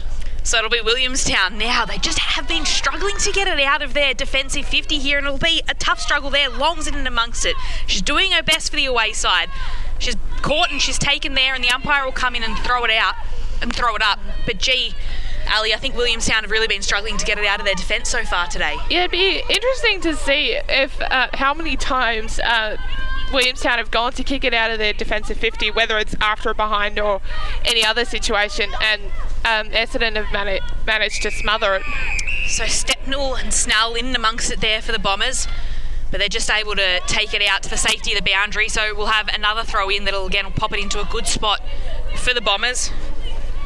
As they look to get that major on the board, going up for it for the Bombers will be Stepnell, who's been doing some good ruck work for the Bombers in their defensive fifty. She likes to go for the grab straight out of the throw-in, but she couldn't get it that time. And at the bottom of the pack there will be Williamson for Williamstown. And yet again, there'll be another stoppage and the umpire will come in to throw it up.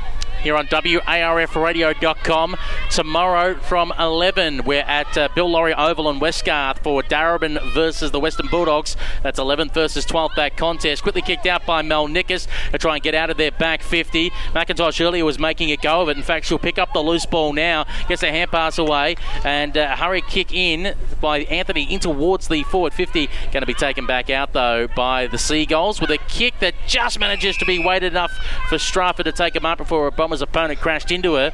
Strafford, half-back flank, broadcast side, goes towards the wing position. Standing for it was Gardner, beaten out in the contest by Gooden, who gave up the hand pass. Chain of handballs with Malnikas coming through there. Look out, here comes the C-bomb. McIntosh picks it up cleanly. McIntosh still going. McIntosh, well-weighted kick. Spotting up the target there in Frederica Frew. Frew on the right boot. That is a barrel, a spinning sideways barrel to go towards the forty metre mark directly in front. Gain no advantage though for the Bombers. Seagulls are going to swoop on this, and the umpire's just going to circle, circle, circle while trying desperately as Barber. And the umpire's been for holding the ball. And the Williamstown player looks up and goes, huh? Uh, and the umpire says, nah, you didn't get rid of it. Barber wanted it, and she's going to have a shot. And Bar- me, Barber was one of those in there trying to go for it, but the player having the shot. Once we get the... Uh, Freeze well. Thank you very much. The new binoculars on, which I'm still getting used to. I hope they're good enough. They cost me about seventy bucks from Kathmandu. It's going in there. Friswell directly in front. And you can hear by the crowd noise. They're very happy. She's got her first. They get around her. And Zali Friswell puts the Bombers on the scoreboard to go one four ten. Williamstown yet to score. Let's get some thoughts from Sophie Bazzolari. I love seeing that new player, an Aberfeldy Junior and a Calder Cannon affiliate. I think Essendon's doing a great job in bringing these young girls in. And look look at the love out there. You just want to be out there, don't you? If she was from Aberfeldy, I wouldn't have praised her then. But that, that all started with Cecilia McIntosh doing what she does best, just running into that forward fifty and creating those targets for Essendon. Sorry, old Chicana Cricket Club rivalries die hard.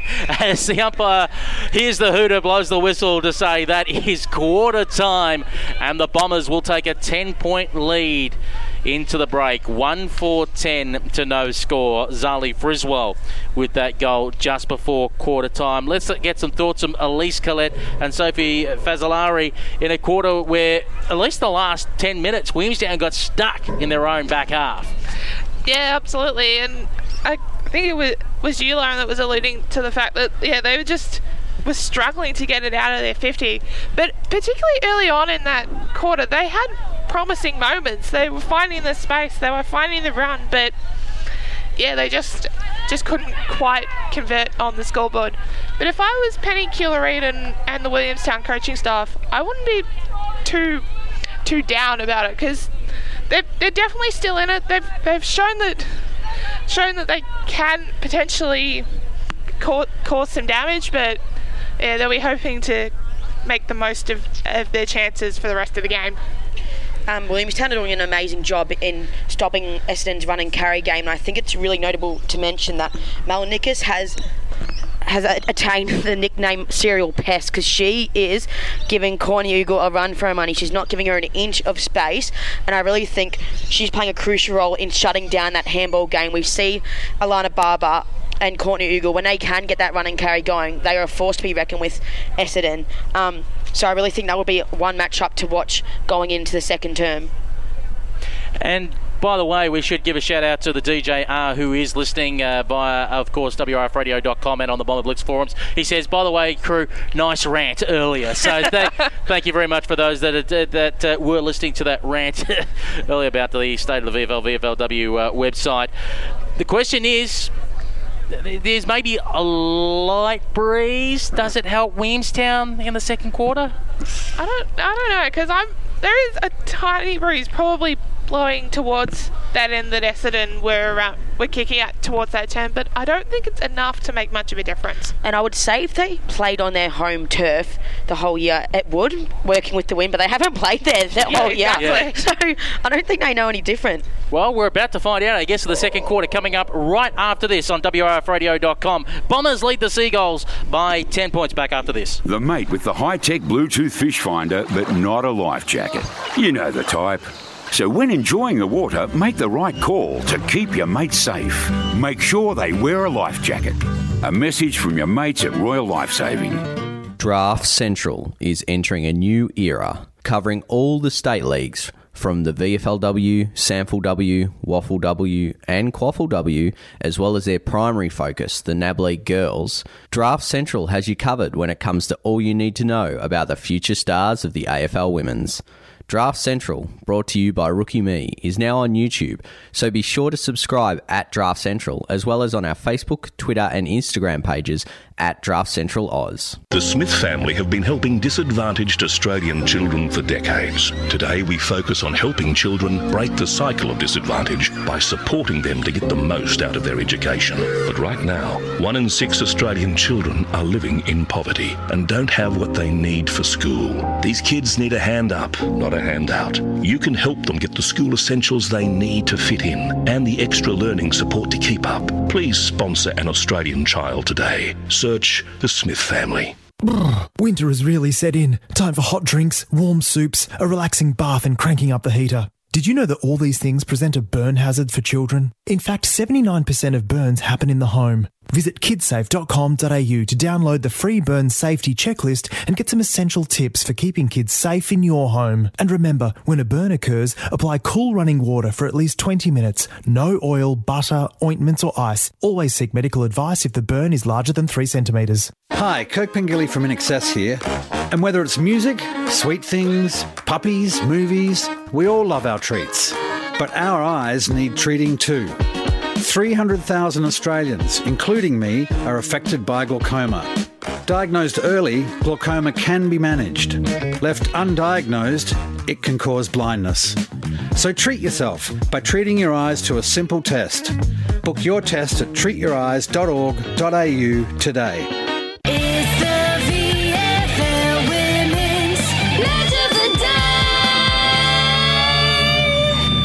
On W A R F radio dot com and the V F L W YouTube stream.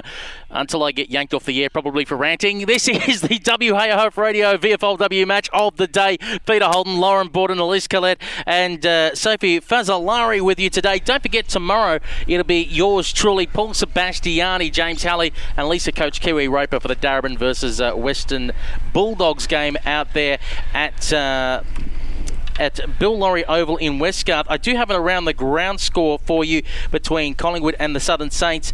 At the moment, it's the Pies four three twenty-seven leading the Southern Saints three one nineteen. So it ain't over yet, but there's probably about ten to fifteen minutes to go in that game. Just going back to what you, you said as, as we came back on air, Pete, if you get yanked yanked off air for ranting, the three of us are going to get yanked off for ranting as well. Oh, well, one in, all in. Is this where we do a union thing and we go solidarity or something like that?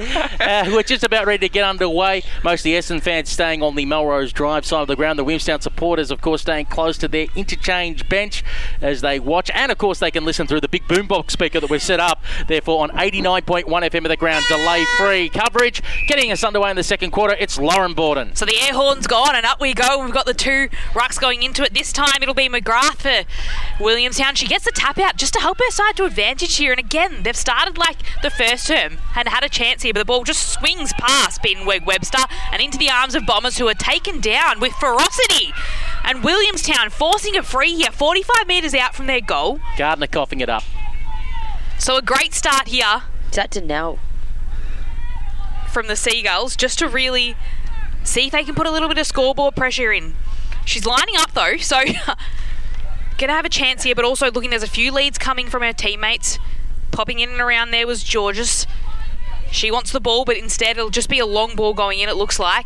Onto the right boot. Popped to the top of the square was Beanwed Webster.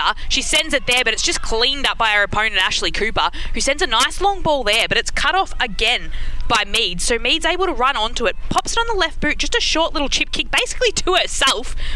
But instead it's cleaned up by her opponent there. Everyone's jumping on each other. Lots of ferocious tackles here from Williamstown. Gee, I don't know how you two are seeing it, but it looks like they've started with a lot of ferocity at the moment. Yeah, and it was it was clever from me to just try and do that short kick to herself, because if she didn't do anything, she was probably going to get tackled and pinned for holding the ball.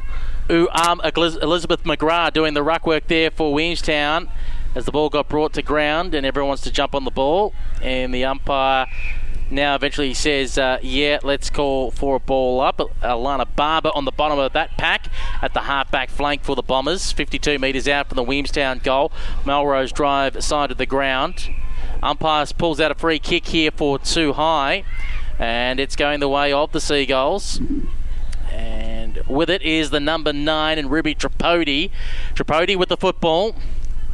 Decides to wind up in fifty-two. Look to pass the last second to Bodenweg Webster. Spoiled at the last second from behind. Going in there and trying to get the football is Whelan. Bodenweg Webster throws the arms out for the academy performance. Umpire says not buying it. She went back in, got the football. Hand pass to Stratford. Picked off. Thank you very much. Jessie Davies coming through. Kicks it around the corner to try and get it into the centre square. Ball falls just short of it. Now it pops in, but it's courtesy of Williamstown going backwards to go forwards, if that makes sense. Through McGrath was one of them that gave off the hand pass. Having to go backwards again. Again, trying to use Mead. Now they kick towards the centre half forward position. Floating football works out okay. Claire Ryan, the debutante, takes it, gets on the right boot, has a player free in the pocket, and marking it forty metres out from goal is Tripodi. And she's kind of arguing the point to the umpire about where Nicole Julian is standing, saying maybe she went over the mark, and the umpire says maybe, maybe not, but you'll have to go back and have your shot.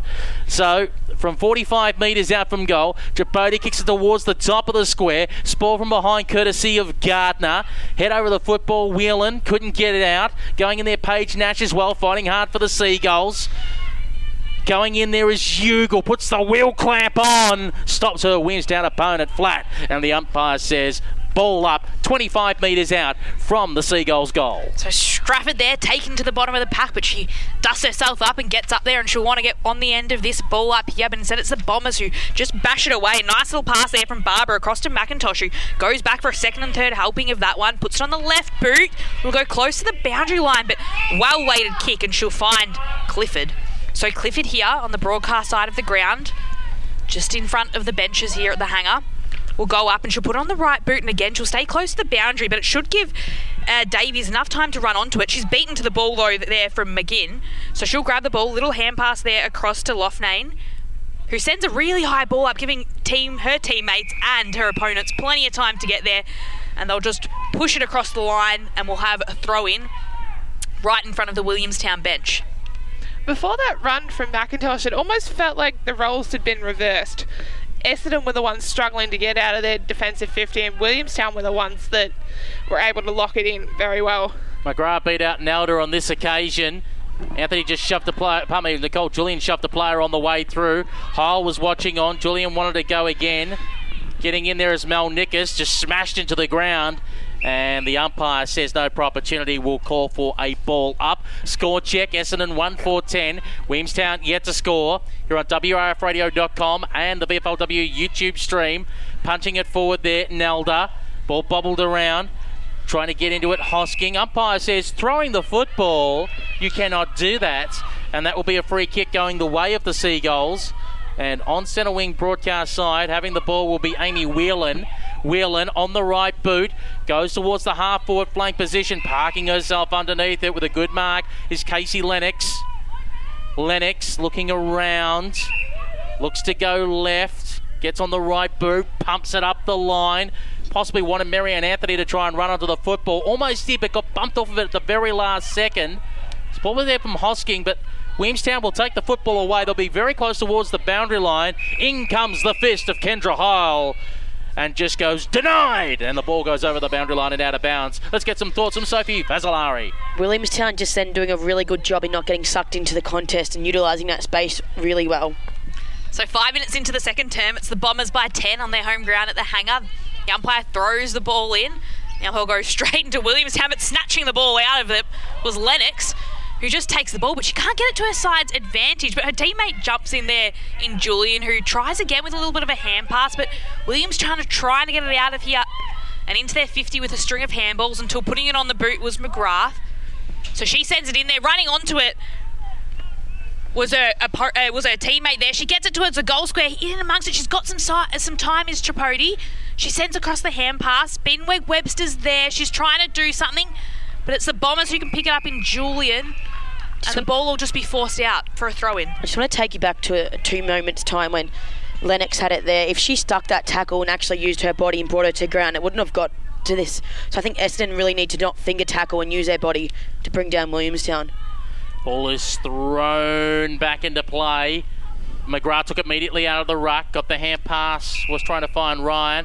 Umpire off the ball has spotted a free kick. And I think it might have been against... It's, I'm not sure if it was in that contest. No, I was thinking for a moment because she looked towards Mary Ray Clifford. It was against her, but if it was, it would have been further up the ground. But clearly she spotted it in the moment at thirty-five metres out from goal. And either way, it's Courtney Ugal will end up with a free kick. And Courtney Ugal says, let's go for a run. Ooh, shank kick though. And straight down the throat of Amy Whelan, who was just loitering. And she went, okay, I'll take the football. And a fifty-metre oh. penalty it for a player me. running in the protected area. Oh, goodness gracious me. Which rule book does that one come under? All three? Against Grace Dicker, yeah, because that five-metre rule, which is, you know... It's unfortunate. Is it, nece- is it necessary? No. Does it justify someone's paycheck at Docklands? Yes. As going in, Whelan, easy one, directly in front.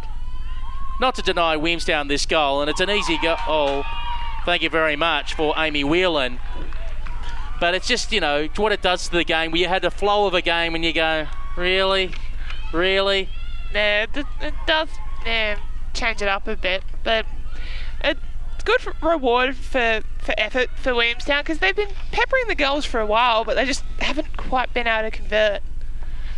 So it's Williamstown able to just put on that last goal there by Amy, Amy Whelan. They're now trailing the Bombers playing in a, by four points. Very aggressive brand of football in this second turn, aren't they, Williamstown? Absolutely. They certainly are. They've come with a lot of intent here into the second term as they look to make up that four-point margin. Not a lot in it, and we'll see what they can do here with the restart. Williamson able to get her hands on it, but the ball's locked in right in the centre circle, and the umpire has no other option than to come in there and you'll throw it up just seconds after the last ball up. So up he goes, a chance here for Williamstown. Up in amongst it was Stepnell again for the Bombers, who through puts it on her boot and just sends it long. At a fantastic mark there, taken for Gli- Clifford. She's about forty-five metres out from home. Opts for the short hand pass into the hands of Frew, who gets her own ball and just goes for a little bit of a run. A few Williamstown players there able to collect it and bring it to ground and bring it into a huddle. They're trying to get the ball up. They're calling for it. The umpire's just letting it go until he runs in there, and he will have a ball up. So we're just fifteen metres out from the Bombers' goal. The umpire will throw it up and send it high. It falls out the back there, running onto it for the Bombers there. Could be Barber. Gets a quick handball a bit apart. It's staying with the Bombers, but it's just stolen from their hands and taken to ground there again. We'll have another stoppage. And again, these tackles from Williamstown just keep coming. Coach Major is not happy on the sideline. He sent out the runner like three times. So I think Essendon are going to have a big talking to at halftime. And that's Nelda who gets the tap, taken away though. On a hurry kick by Paige Nash for Williamstown. Only to be intercepted, Bombers mark, and it's taken by Casey Lennox. Lennox decides to switch, and it's a perfect kick. And managed to find Mariana Anthony.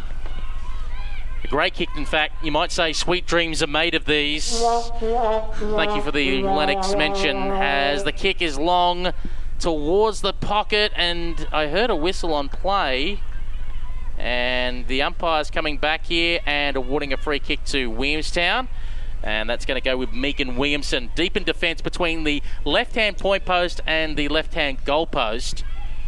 And she'll have the opportunity to clear off defence. She sucks in the player on the mark in McDonald, ran around her, kicked up the line. Stepnell came at the last second punch. Frederica Frew with a little Texas wedge of a kick was trying to find Mia Ray Clifford. Came off hand, still might work out here for the Bombers. Oh, knocked over at the last second. Jessie Davies saw an open goal in front of her, but someone came at the side and went crash, boom, bang.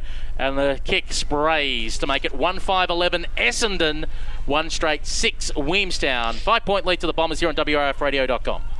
So Williamstown kicking just goes straight into the hands of McDonald. She'll go for another chance here. The umpire blows his whistle, but instead it'll go back Williamstown's way. So a little bit of a get out of jail free card there with a kick that didn't exactly go to its intended target. Williamson. So Williamson will have a chance here. She'll go wide and she'll opt for that outer side of the ground, the outer pocket, and it's a good kick. She hits her teammate. So who sends a nice right kick up high. Coming in there, though, was Davies, who just brings it to ground there for the Bombers and forces a little bit of a contest. Still Williamstown able to make the most of this and just being able to hold on to the ball a little bit until they're dispossessed of the ball, and the free kick will go the Bombers' way. So it's sitting inside their fifty and it's still going the Bombers' way. The kick goes into a centering ball. It goes into the hands of Frew, who brings it to ground again. Williamstown able to pick it up and just clear it out. They're just trying to get it out of that danger zone, but it keeps bobbling up and bobbling back in and bobbling back into the Bombers' hands. So they'll take it again here, and a little bit of control there. The top of the fifty is McIntosh, who's calling for it as an option, but it'll go back Williamstown's way. Around the grounds at Trevor Barker Beach Oval, Collingwood lead the Southern Saints in the final quarter by just two points. Game on there. As taking the football now, receiving from the hand pass is Williamson, who wanted to go sideways. In came Mia Ray Clifford that says, I'll have a say in that. She got brought to ground, got rolled over, and the umpire said, no prior opportunity, we'll call for a ball up. We're forty-five metres out from the Bombers' goal as he resets play.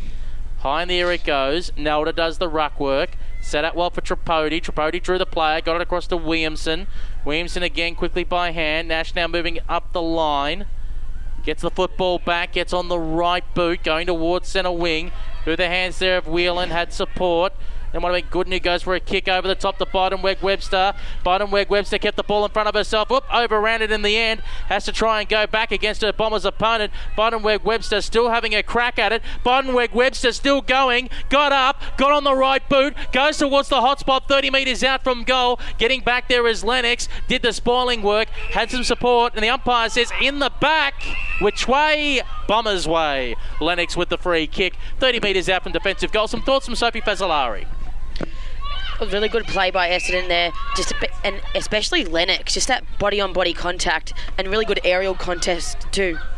So again, it's Williamstown here, able to cut off that Bombers run just for a little bit there. It was right, doing some good work there for the Seagulls, and the Bombers have had to work hard here. Nice little hand pass there from Barber across to McDonald, and they'll centre it here with it falling into the arms of Frew, but she's tackled by two Williamstown players.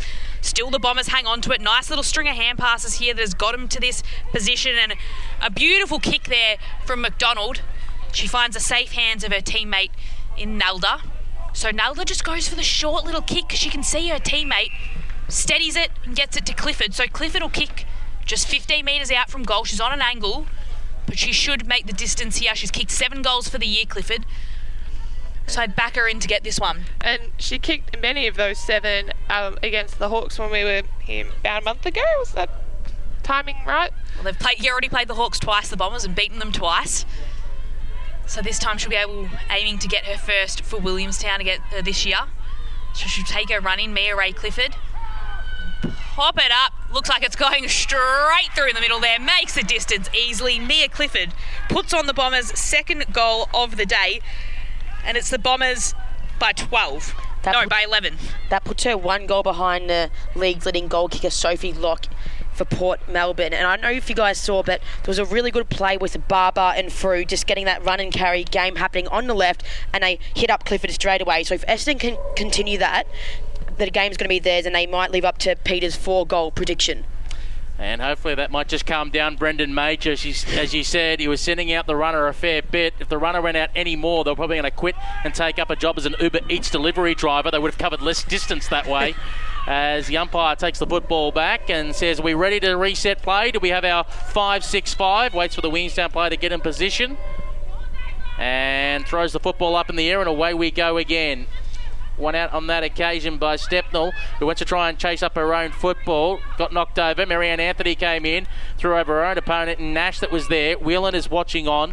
Ball won't pop out to her, as fighting for it is Williamson of Williamstown. And the umpire says we'll take the football back and we'll call for another ball up. two five seventeen to one straight six. Bombers leading the Seagulls here at the Hangar. Again, Williamson can't get away. Barber jumped in there. Now it's a Seagulls football on the right, coming towards the half-forward flank, broadcast side. Awkward bouncing ball there for Tripodi. Half a dozen players now swarm onto it as the umpire says that's too high. Going against the player there, Nicole Julian. Tripodi saying, someone present to me, I need some options, I need some options. Umpire says, you got to hurry it up, we're not here all day. Gets on the right and the kick lets her down. Was looking for Bidenweg Webster, but end up picking out the one and only Laurie Stepnell, who says thank you very much. Really unfortunate that no one was in Williamstown Square. I think that is just basics in football. We'd always have someone in the square and to lock it down. Oh, Heil was in all kinds of trouble. The Canadian had to get the hand pass away. Chance here for the Seagulls. One step shot on goal is away to the right, and a mark taken before it just went over the boundary line, in fact, was by Alexandra Morecambe, and Morecambe will get going quickly with a short kick to Courtney Eagle. We got a fair old shove in the back. The umpire will still pay the mark either way. Bombers football deep in defence. You probably couldn't argue with that shove in the back there. So the Bombers trying to just get it out of their defensive zone here. The kick goes, though, straight into the hands of Wright. So Williamstown will look to go forward again here. Nice mark there taken by Wright.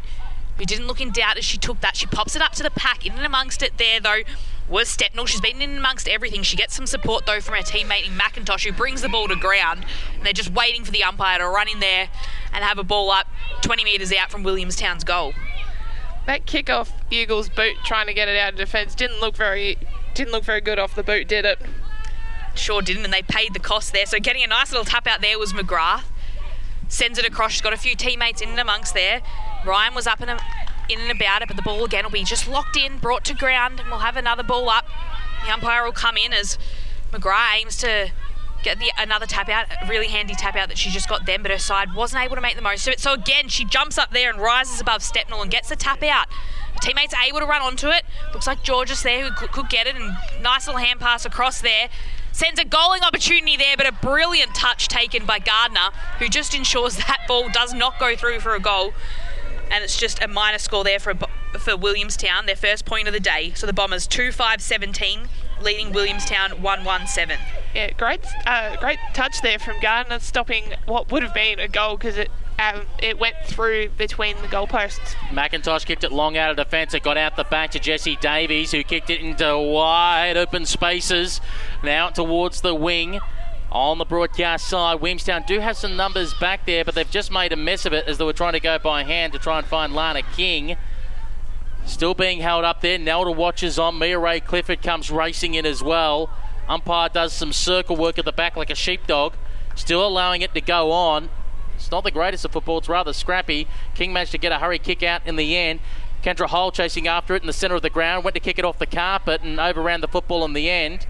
Hand pass going backwards to McIntosh with a no-look hand pass that worked out beautifully because the kick landed on the chest there of Emma Mackey, who got caught as she tried to play on. Ball cried the crowd, and the umpire says Williamstown free kick as there's a little bit of remonstrating going on afterwards. And Williamstown... If I'm right, I think I just saw a little left hook. and uh, in the end, it was a free kick to Emma Mackey, and Mackey then got on the left boot. Kicked it up towards the half-forward flank position. Whoops, Paige Nash overran the football. Had to try and go back and get it again. Zali Friswell jumped in there. Couldn't get a hand pass. Whelan wanted to try and lay the tackle. Popped out to Laurie Stepnell, who off one step kicks it in the Mireille Clifford direction. Nudges her opponent underneath the football. Getting back there is Sasha Long, who kicks around the corner with an awkward little bounce. Barber is there. Two opponents on her. Kept it in front of herself. Then that's Frederica Frew. Got brought down to ground. Ball cry the Williamstown supporters. And the umpire says, I'm not having any of it. And you'll take the football back and we'll call for a ball up as the siren sounds for half-time at the Hangar in Essendon. And the scoreboard at the moment shows two five seventeen for the Bombers, one one seven for Williamstown. And I said the Hangar in Essendon, I should say the Hangar Essendon's home ground, because the, we are, in fact, in the suburb of Tullamarine. Again, I've worked an overnight shift, had one hour sleep and came here. Someone who's had better sleep than me is Elise Collette. Yeah. I think we can uh, forgive you, Pete, but it, it's an interesting game so far. It's sort of, although the margin is ten points, it feels closer than that, because yeah, both sides are just going going at it, and yeah, uh, at particularly at the start of the quarter, William, uh, Williamstown were, were peppering the goals and locking it in very well. But then towards the end of the quarter, it felt like felt like a bit of a flip, and Essendon were the one ones getting getting more of the scoring opportunities. So yeah, I think the game could go either way. It'll be very interesting second half. Sophie Fazzolari, how did you see that second quarter? I thought Essendon played it better when they um when Stepnell held her space within the arcs. I think in the first term she was going in the forward fifty a lot, and it was, you didn't have that run from Clifford and that lead out. So I think if they continue to hold their position and play to their role, Essendon can run away with it. But I think it brings us back to it prior to the game when you were saying you really want to see Essendon blow them out of the park to really be in that top two contenders, and we're not seeing it, so we can just see what a difference they're having without Nance Corn pretty much. Yeah, indeed. Nance Corn in the engine room frees up a few others to get more forward of the yeah. football. And a few just seem to be a bit bogged down at the moment, because if we look at the scoreboard, as much as we're saying, oh, Essendon, Essendon, Essendon, Williamstown is still in this game. They come out with a fired up yeah. third quarter, and she's all on. Absolutely, and I think it has been a little bit of a scrappy game, which probably doesn't favour the Bombers as well, because from what we've seen from them earlier in the year, they favour that just clean possession, short little kicks that become marks, and they string them together. So this little scrappy game, plenty of stoppages, plenty of balls up, ball ups, seem to really favour Williamstown to just try and scrap it out, grab it, grab it, and get it long. It, it almost feels like that kind of gamble, doesn't it? Williamstown feel like a side of, if we can just kind of lock down on them and just keep it tight, keep it tight, keep it tight, we'll pinch it at the end. Mm. And they've got like Hawthorn next week, so if they can get this win under their belt, this is going to give them so much confidence going into the second end of the season. As we were saying last week, it's sort of like two different seasons in one, with the A F L W girls coming back in. So it's going to be a really interesting second half for both teams. Uh, scores from around the grounds. I think this might be a full-time score. Collingwood put the hammer down in the end, six five forty-one. Southern Saints four two twenty-six. And uh, at Box Hill City Oval, Hawthorn three one nineteen lead the Casey Demons two two fourteen. Interesting. Close game out there. Don't forget tomorrow's games, by the way. Geelong and North Melbourne, Port Melbourne and Carlton, and Darabin versus the uh, Western Bulldogs. Goal kickers at half-time. For the Bombers, it's singles to Clifford and Friswell. For the Seagulls, it's one to Amy Whelan. We'll take this opportunity to take a break at half-time. Again, the scores, Essendon two five seventeen, Williamstown one one seven. We'll be back on the other side of this. Draft Central is entering a new era, covering all the state leagues, from the V F L W, Sample W, Waffle W and Quaffle W, as well as their primary focus, the N A B League Girls. Draft Central has you covered when it comes to all you need to know about the future stars of the A F L Women's. Draft Central, brought to you by Rookie Me, is now on YouTube, so be sure to subscribe at Draft Central, as well as on our Facebook, Twitter and Instagram pages at Draft Central Oz. Been playing for a while, Sweet Kicks, 'cause footy makes you smile. Sweet Kicks football. If you're getting ready for the trials, gotta go the extra mile. Sweet Kicks football. Not always hearing that sweet sound when you kick the ball? Need to develop your footwork or explosive speed? Want to take the next step in your footy career? then you need Sweet Kicks. More info on our Facebook page or go to our website, sweet kicks football academy dot com dot a u. Gotta go the extra mile. Sweet Kicks Football. It's Adam Mears winning gold. Hey, I'm Anna Mears. Winning gold at the Olympics was an incredible feeling. And having my biggest rival, who I'd just beaten, ride up next to me and lift my hand in victory topped off an amazing moment. We'd had our fair share of clashes over the years, but in the end we both respected each other, and that's what really counts in sport. Be gracious in victory and in defeat. To keep your sport inclusive, safe and fair, go to play by the rules dot net dot a u. We are the Australian Literacy and Numeracy Foundation, striving to empower our most marginalised communities through literacy and education. Literacy is having a voice. Literacy is opportunity. Literacy is dreaming big. Literacy is freedom. Today, you can help end inequality and give every child access to our life-changing and proven literacy programs. Your support is vital. Donate now at a l n f dot org. How often should you wash your hands? Maybe around nine times a day. Four? Like twenty? Maybe twice a day. Whenever they feel dirty. When should you wash your hands? After you touch some raw meat and before starting to eat. At the beginning, I wash my hands before preparing food. How would you rate your knowledge of food safety? Probably like an eight out of ten. six or seven. seven point five? Learn more at foodsafety.asn.au slash food safety training. Food safety, it's in your hands. If you've had something stolen, or if you've had property damaged, you need the police, not the sirens. If you've lost something or found something valuable, or if you want to register a party or let us know you're going away on holiday, you need the police, not the sirens. When you need the police, but not the sirens, you can now report these incidents online at police dot vic dot gov dot a u or call one three one, four four four. Authorised by the Victorian Government, Melbourne. There are plenty of classic hits radio stations, but this is where Go Radio dot live is different. We unashamedly select the best music from our chosen era.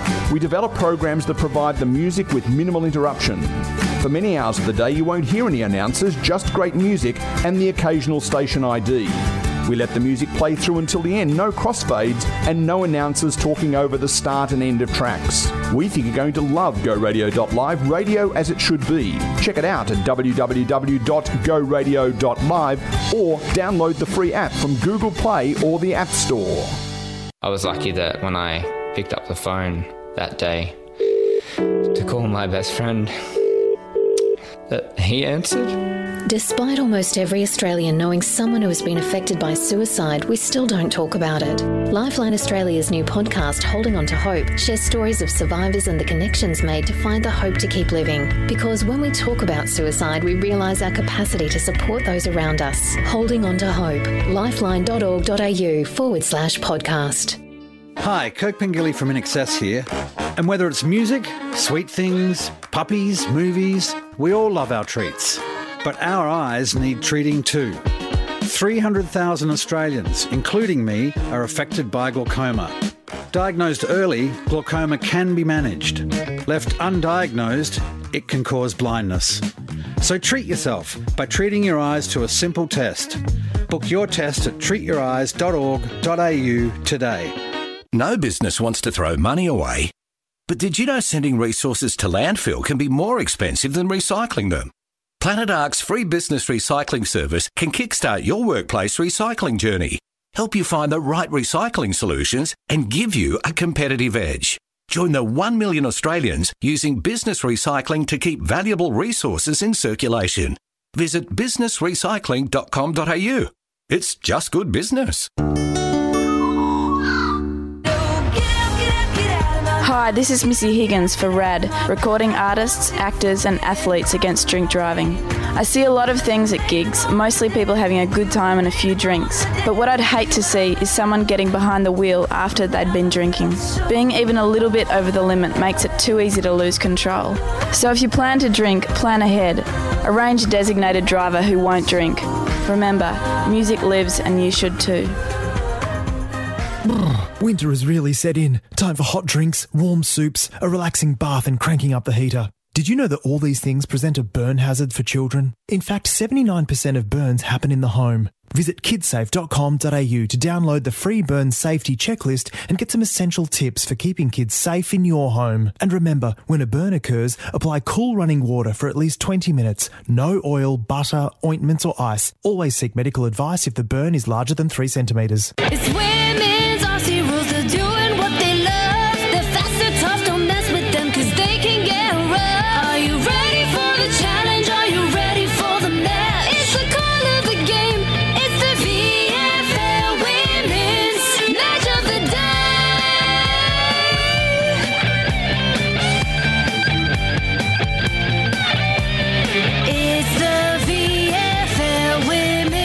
Match of the Day. Indeed it is, the V F L Women's Match of the Day on W A R F radio dot com, your home of women's football, until I get into trouble for something. And, of course, also on the V F L W YouTube stream. I'm your raconteur, Peter Holden, host here. And, of course, I'm alongside three legends in Lauren Borden, Elise Collette and Sophie Fazzolari. And, of course, uh, Sophie, we do point out that you're a local. I believe I'm correct, playing in the Essendon District Football League with Keilor and then Essendon Duda Stars. Yes, um, I am debuting next week for the Sanduta Stars. I said no to them today because I put this gig first. I said, sorry, I'd rather the view from the hangar than playing against... I think they're playing against Hillside today. Oh, that's an easy win. Yeah, easy uh, win. So, so, so, so of course, uh, she's with, and thank you very much for being with us in this uh, broadcast position, because we go, we know we've got others on duties today. I think Lucy Watkins running around for Melbourne University at the same time. And when are you pulling on the Blackburn jumper again, Elise Collette? I've actually moved across to the Eastern Devils, so whoa, no more Blackburn for me. You can see those horns sticking out. Hello, hello. This is this is massive off-season news. Uh, Eastern Devils now instead of Blackburn. Blackburn, just there wasn't enough money in the brown paper bag for you, so you went to the Eastern Devils. I wish. No, um, yeah, I was was not enjoying my football towards the end of twenty nineteen, and then yeah, moved across, uh, moved across to the Devils, and we start our season next week against Seaford, I believe. So, yeah, hopefully my my plantar fasciitis behaves and I can actually um, get a game next week. I believe both those teams are Catherine Smith territory. She played for both those clubs, didn't she? I don't think she played for Seaford, but she did play for the Devils. Well, you yeah. think it was Seaford. Seaford not only had the Hoskins, they had Georgia Walker down there as well. Mm. That's right. Yeah, so uh, the Seaford Tigerettes, and of course they had Kim Ed and Catherine Gillespie-Jones. They actually had some pretty decent players down there at uh, at R F Miles Reserve. And they also had this nice wooden plank for the commentators to put the equipment on, and a beer can if you ask Christy Williams. two five seventeen, Essendon lead Williamstown one seventeen at half-time as uh, the umpires are now back on the ground and we're waiting for both sides. As we said, Collingwood defeating the Southern Saints. Close one at the moment between Hawthorn and Casey, which was the late game to get underway. Uh, we're also counting down to the A F L W Grand Final that's on at two o'clock. I, I guess the question should be asked, the A F L... made space uh, this weekend to try and make sure there was no men's game being played at the same time. Are we holding it at the right time of year, the A F L W Grand Final? Do we need to move it or the season? Any thoughts? I think it would be great if it was a season that had its own standalone time uh, and maybe finished earlier, but it's it's so hard.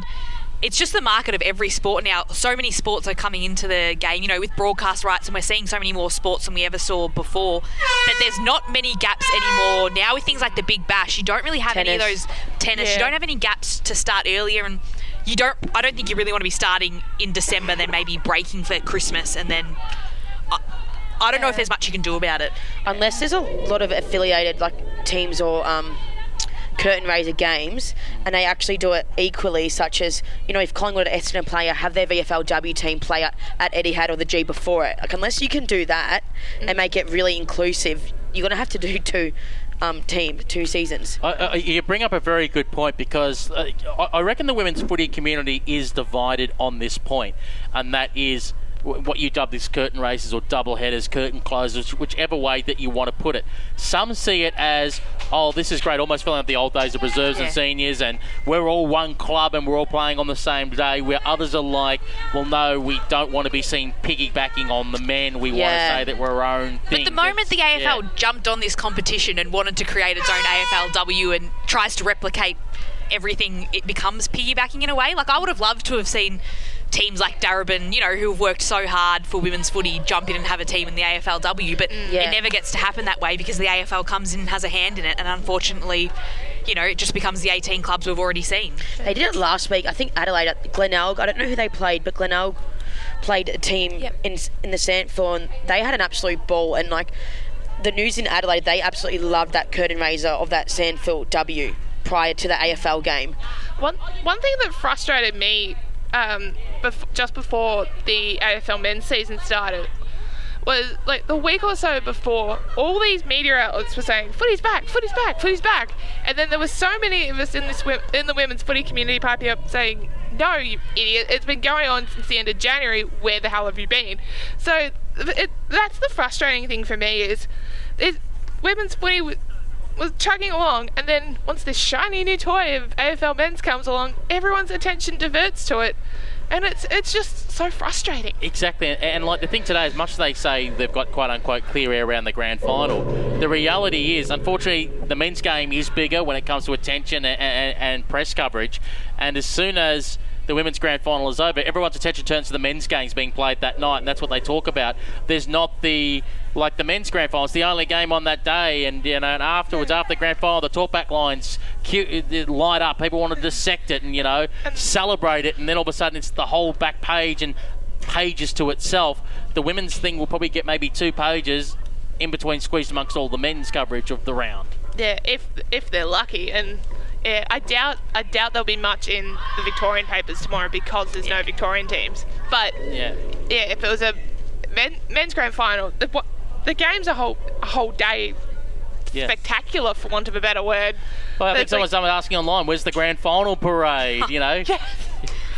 uh, I don't know. I think footy's, that's one of the appeals I find of A F L W, that it doesn't have, I don't know, I don't need the grand final parade and Ed Sheeran singing at halftime. I yeah. like that you got a little bit more of that access to players and access to grounds, and obviously they're at Adelaide and, Oval today, but it'd be nice when they're at grounds like Norwood and you know, local grounds around Arden Street, wherever it may be, is kind of an appeal that I like, that I know we'll lose eventually, so I kind of want to enjoy it a little bit.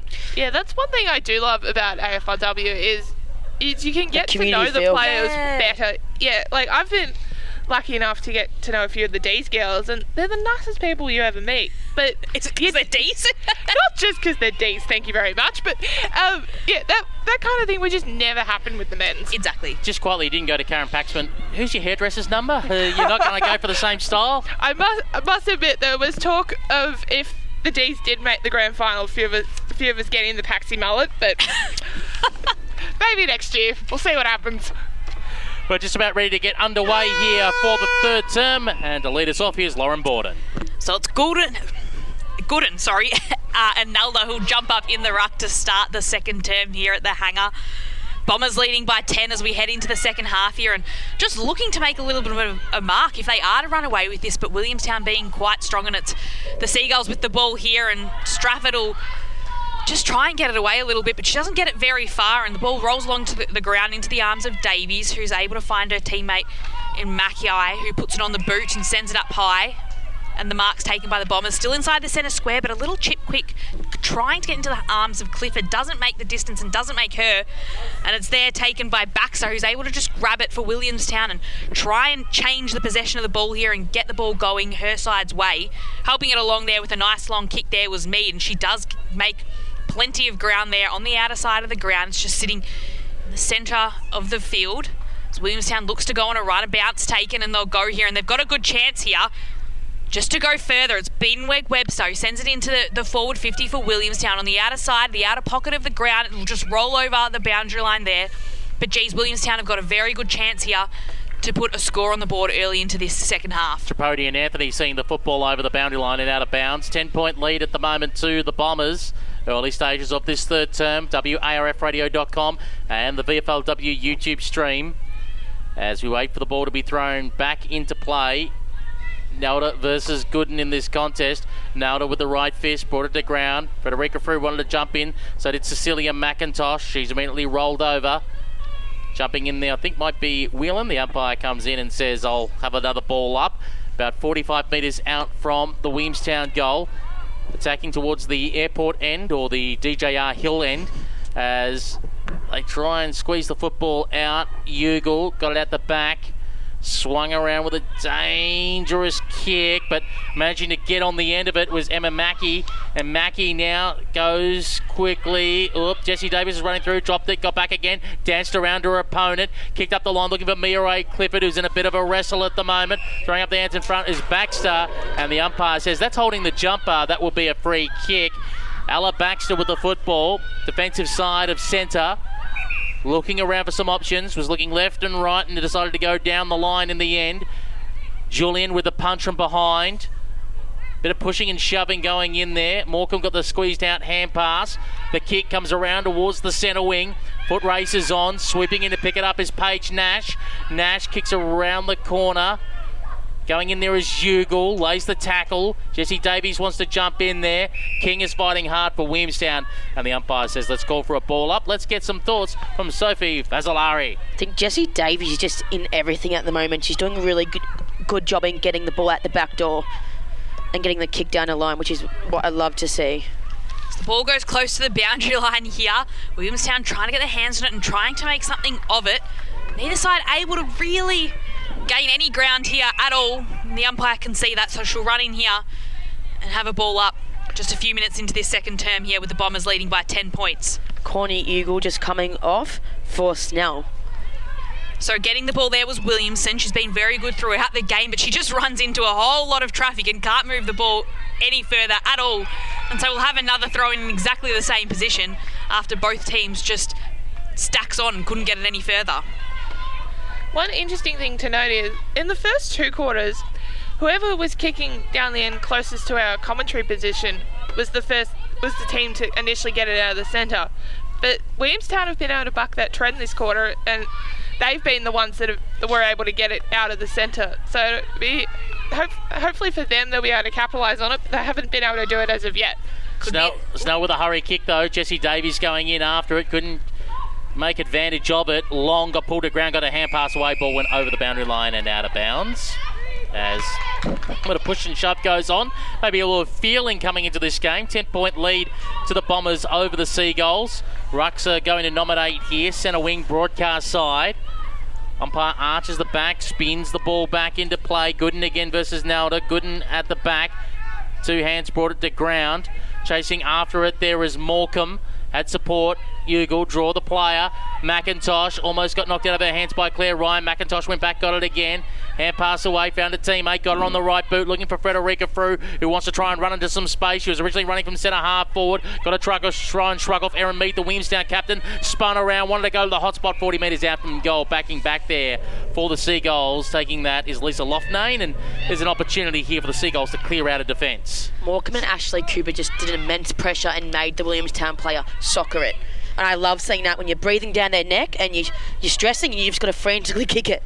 The Bombers were breathing down their opponent's neck and they're able there to get it across to Stepnell and just go on the rebound there to take off any chance Williamstown had of clearing the ball from defence. Ball doesn't go directly to Stepnell and she lets the umpire know that she thinks she might deserve a little bit of a fifty there, but no, she'll have to kick it now from thirty metres out, Stepnell.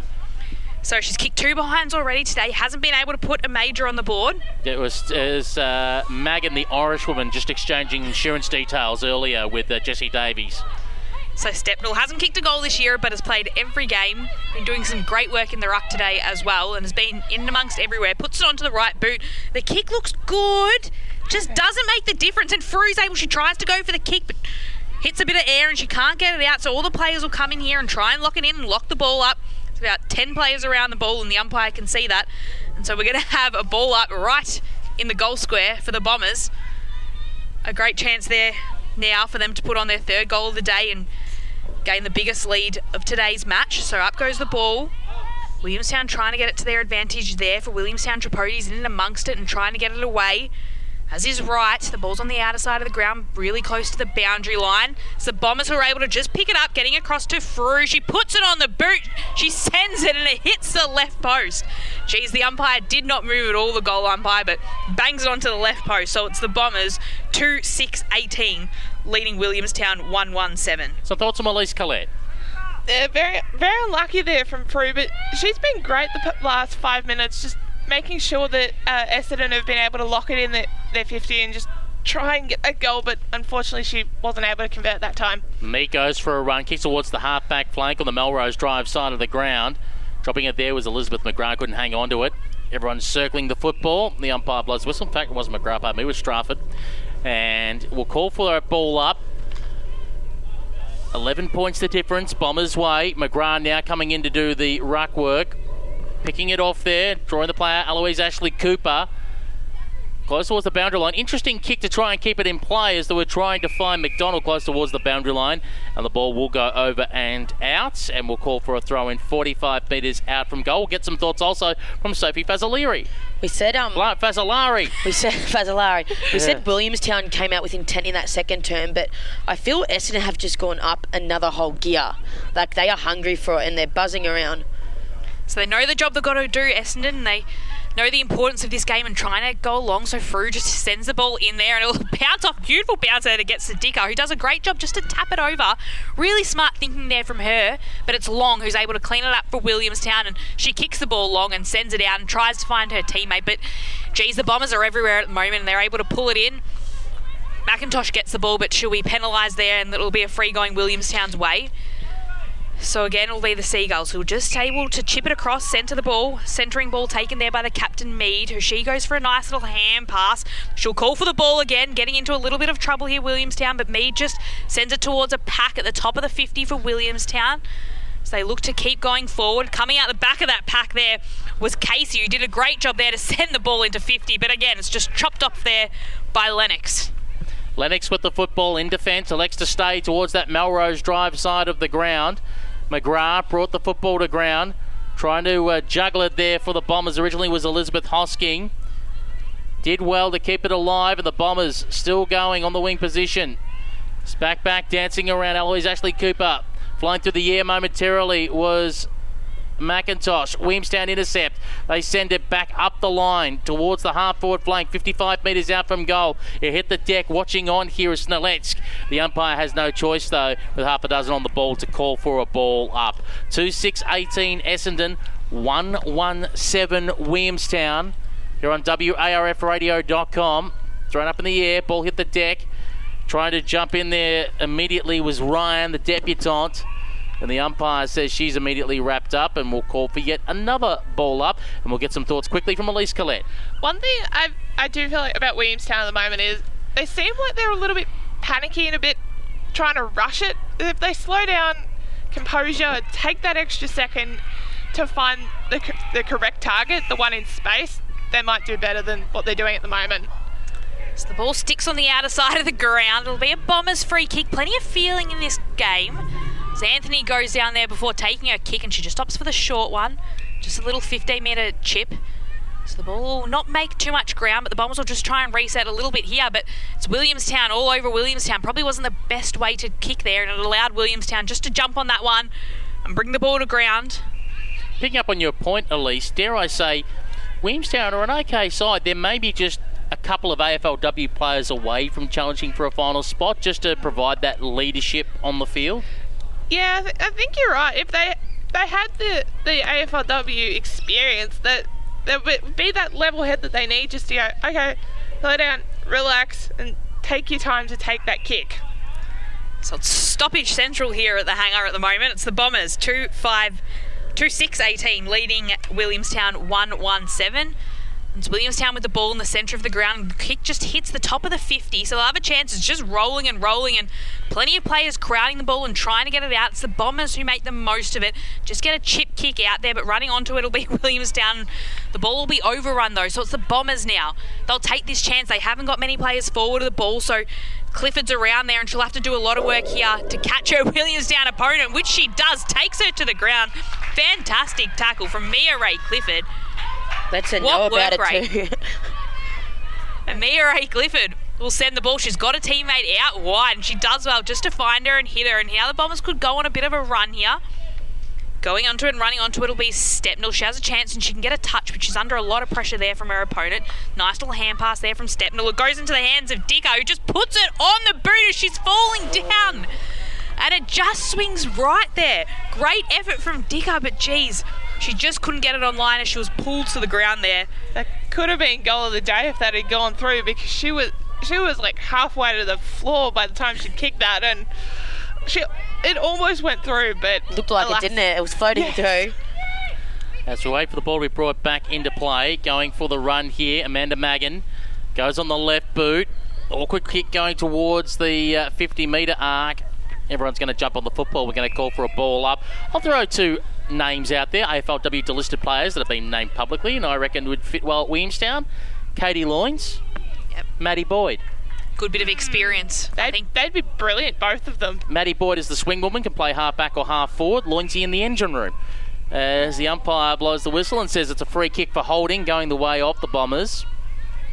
And kicking up the football there, is that Snell? Indeed it is. We're in the forty-two. Goes towards the top of the square.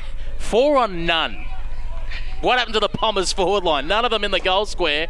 And the Seagulls are going to clear out of defence. Oh, McIntosh went flying through the air to try and steal it from Stratford. McIntosh went to ground, got scragged, and the umpire says she also got one in the back and deserves a free kick for that effort.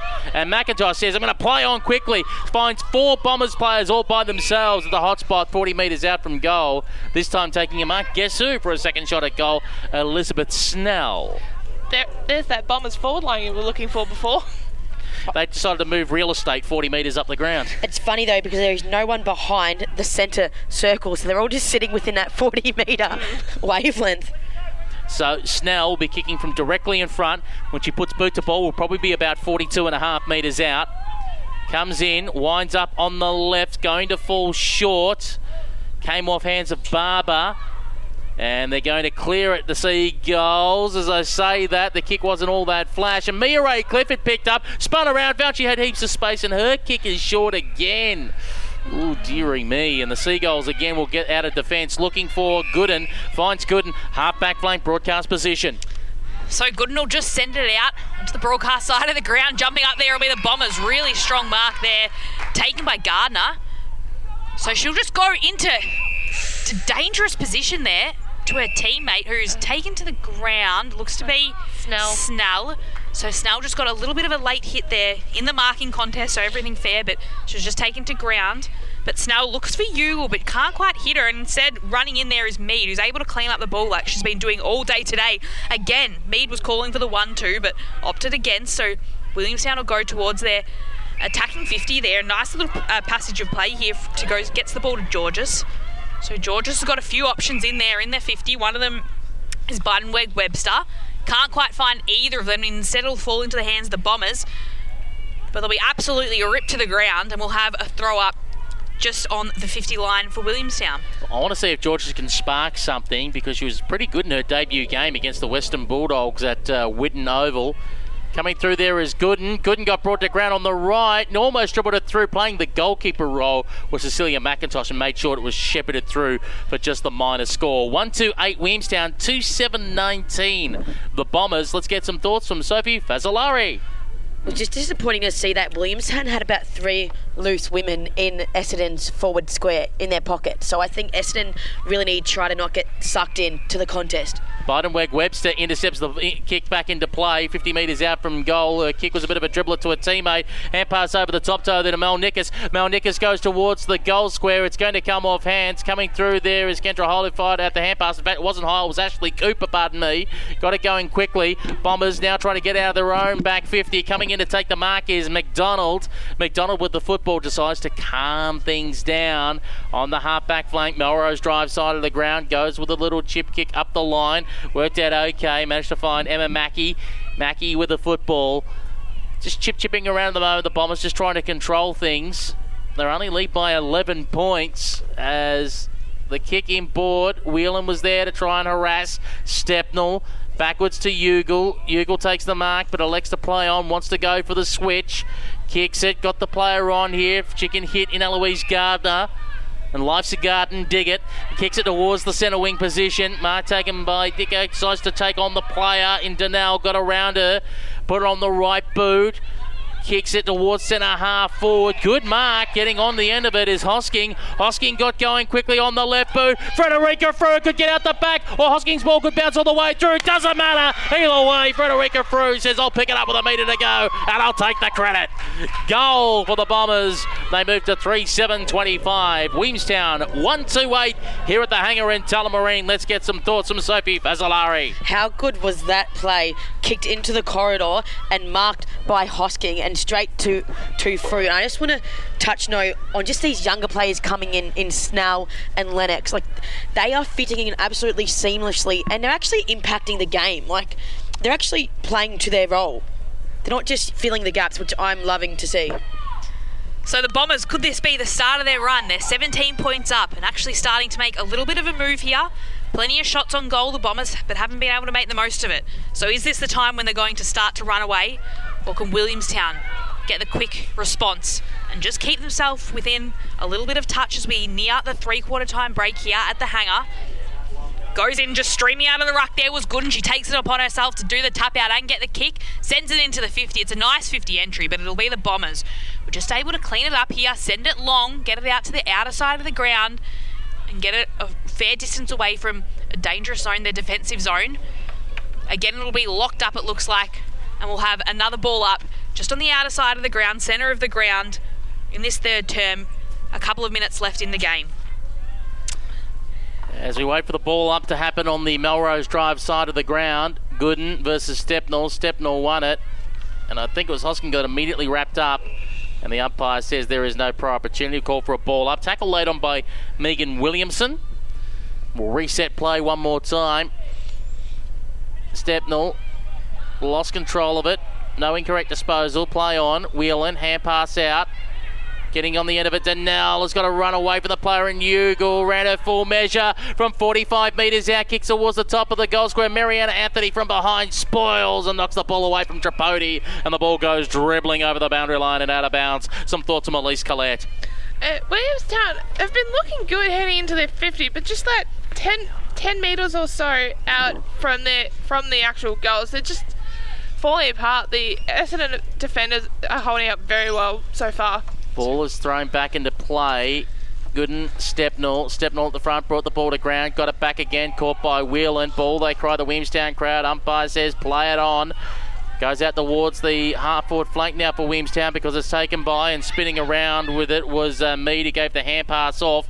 They find themselves in all kinds of traffic, slammed into the ground. Elizabeth Hosking says, uh, guess what, I want the football back, and it does go to way to Stepnell, and Stepnell gets the hurried little kick towards the half-back flank still for the Bombers. There's more moving sideways than forwards till finally getting that clearing kick as Marianne Anthony goes up the line. There is Friswell waiting for it to pop out. It does, but in the favour of King of Williamstown. Now Friswell, she was circling like a shark in the water. She sensed blood. She knew at some stage she was going to get a victim. She found one, put her into the turf, and the umpire says, I'll ask for the ball back. Pete, I don't know if Brendan Major is listening to WARF Radio, but I said at the start of the quarter that Essendon weren't tackling with intent, but oh my goodness, they are letting Williamstown know about it, and they're sticking them into the ground, which I love to see the passion really come out. If I was you, send him an invoice as a consulting fee. Has three seven twenty-five, Essendon lead Williamstown one two eight at three-quarter time. Williamstown just feeling a little worse for wear. And the funny thing is, Elise, you were saying about, oh, you know, the forward line and, and, and they've got to find a target, they've got to settle down. We were mentioning earlier uh, when we said about A F L W delisted players and some uh, experience, I just keep looking going, hmm, a Maddie Boyd from who's been delisted from Geelong would be great at centre-half forward as just that focal point to, to, to kind of um, straighten them up. And, of course, as we said, loin someone, you know, experienced on the ball to help when they move the ball around up and down the ground. Geez, those two players, if, if Penny can pick up the phone, if they could get them in, it's it's just two players that can, one calm them down and the other straighten them up. Yeah, absolutely. And with with Williamstown falling apart ten metres out from goal, I think a lot of it is to do with positioning, because there was one particular case, one of their last Uh, last kicks into fifty, where the where the Williamstown forward was just behind the, the Essendon defender, so the defender was able to punch it out, and it ultimately went out of bounds. But they've just got to work on that positioning, and yeah, just having a look at the scoreboard, Essendon three goals seven. If they'd managed to kick a couple more, a little that little bit straighter, we'd be, we'd be talking about a very different game, I think. Well, let me ask you, you the question, and I'll, I'll throw it to Sophie first. If the score was flipped the other way around, if they're a bit more accurate, let's say it was seven three to one two, would you be satisfied with Essendon's performance? No, not not really. I think they, I think with the departure of um, Georgia Nans, Nanscorn out, they are doing a really good job in bringing it, but I just think you can't just let one player make that much of a difference. Mm-hmm. Um, and like we know, we saw Alana Barber did a really good job last week in stepping up to the plate, but you need to bring that intensity every single week, no matter who you're putting on the track. And so, yeah, I would not be happy. I want to be satisfied. Like, they're doing a good job, but yeah, I would not be satisfied, that's for sure. Yeah, we were talking earlier about Essendon needing to needing to put someone like a Williamstown to the sword to prove that they're they're, they're that top two side that they're trying to be, but they haven't they haven't really done it. Not just because they can't kick straight, but yeah, um, I don't I don't I don't know if anyone else feels this way, but it doesn't quite feel like the scoreboard represents the game. It feels a lot closer than the scoreboard represents. This ground's a very big ground too, and you can actually yeah. get lost when it gets into those pockets, which I think as a spectator we forget, and you, you actually really can't hear anything out there. Mm. It's especially on this ground. But um, I've got a question. So Port Melbourne and Williamstown are really good standalone clubs usually, but now with Port Melbourne affiliated with Richmond, and they've done well to get big names in the past, such as Moana Hope um, down there, so they can get their names, but I wonder if it's because they don't have that, the next step, and there is A F L. Whereas in Essendon, they don't have it yet, but people know, hey, there is a future here. Yeah, well, you can't deter them away from going to Williamstown. You've got to look at Williamstown's first year, though. They had Duffin, they had Garner, yeah. uh, one or two other big names as well, but uh, Bruton, that um, ended up going to North Melbourne, but they kind of used Williamstown, as I call, like, um, like, like yeah, as mm-hmm. a go-between. Like the same thing with uh, King and Bernardi when they ended up at Richmond originally, when Richmond first entered the V F L W. Kind of a, we know we're moving on, like in the case of Duffin, Bruton and all that, we know we're moving on from our current A F L W club, but we haven't officially announced we're at our new club, which in that case is North Melbourne, so we're kind of going to Williamstown to park ourselves there at a neutral until we until ah. we go. Same with Lily Mithen, who ended up at Darabin for a year because she mm. couldn't travel all the way out to Casey Fields and didn't want to go to Geelong, even though she was kind of from the area, and she knocked back going to Geelong in the end when they wanted to poach her from Melbourne. So she yeah. kind of found that, uh, I'm not going to say halfway house, that's not the right term, but the, the, but the neutral halfway point of Darabin. Yeah, speaking of the D's, it sounds like uh, Melbourne are putting their foot down and making their A F L W girls play at Casey, so that'll be interesting uh, interesting to see. I believe we've got Casey's game next week. Um, yeah, I don't know how many of the, the Melbourne girls will end up playing for Casey next week, but um, yeah, it'll be inter- interesting to see if the other Victorian A F L W clubs are also putting their foot down and making them making their players play for their their um, V F L W side, as opposed to someone like a Williamstown or a Darabin. I was going to say, imagine like Benici, Malloy and all that just jumping into the Collingwood V F L in a few weeks. It'll just be a different whole league entirely. And you got mm. still Prasparkas and Vesio for Carlton. So I just think it's exciting for spectators. They get sort of two A F L seasons, but it's really sad for these other standalone clubs who get...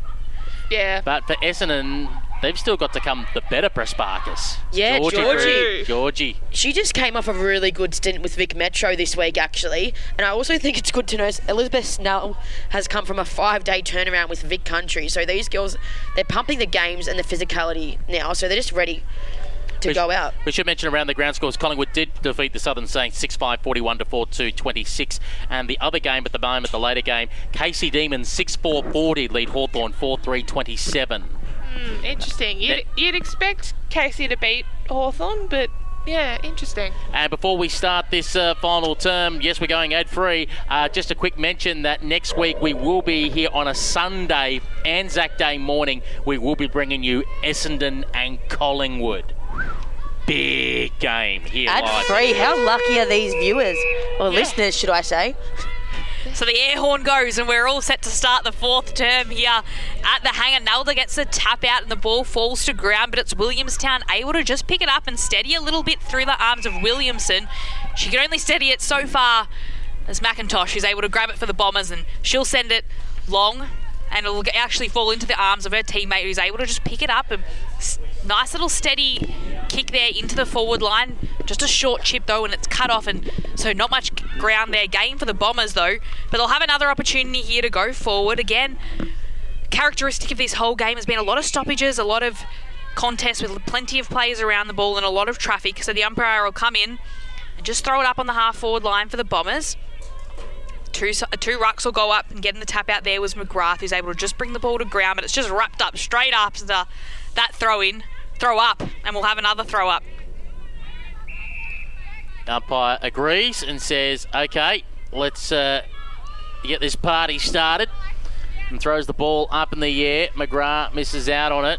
Eloise Ashley Cooper, hand pass off. There was Morcombe who pumped it long inside fifty. Awkward bouncing ball. Frederica through. It bounced beautifully for her, but the kick was away to the right.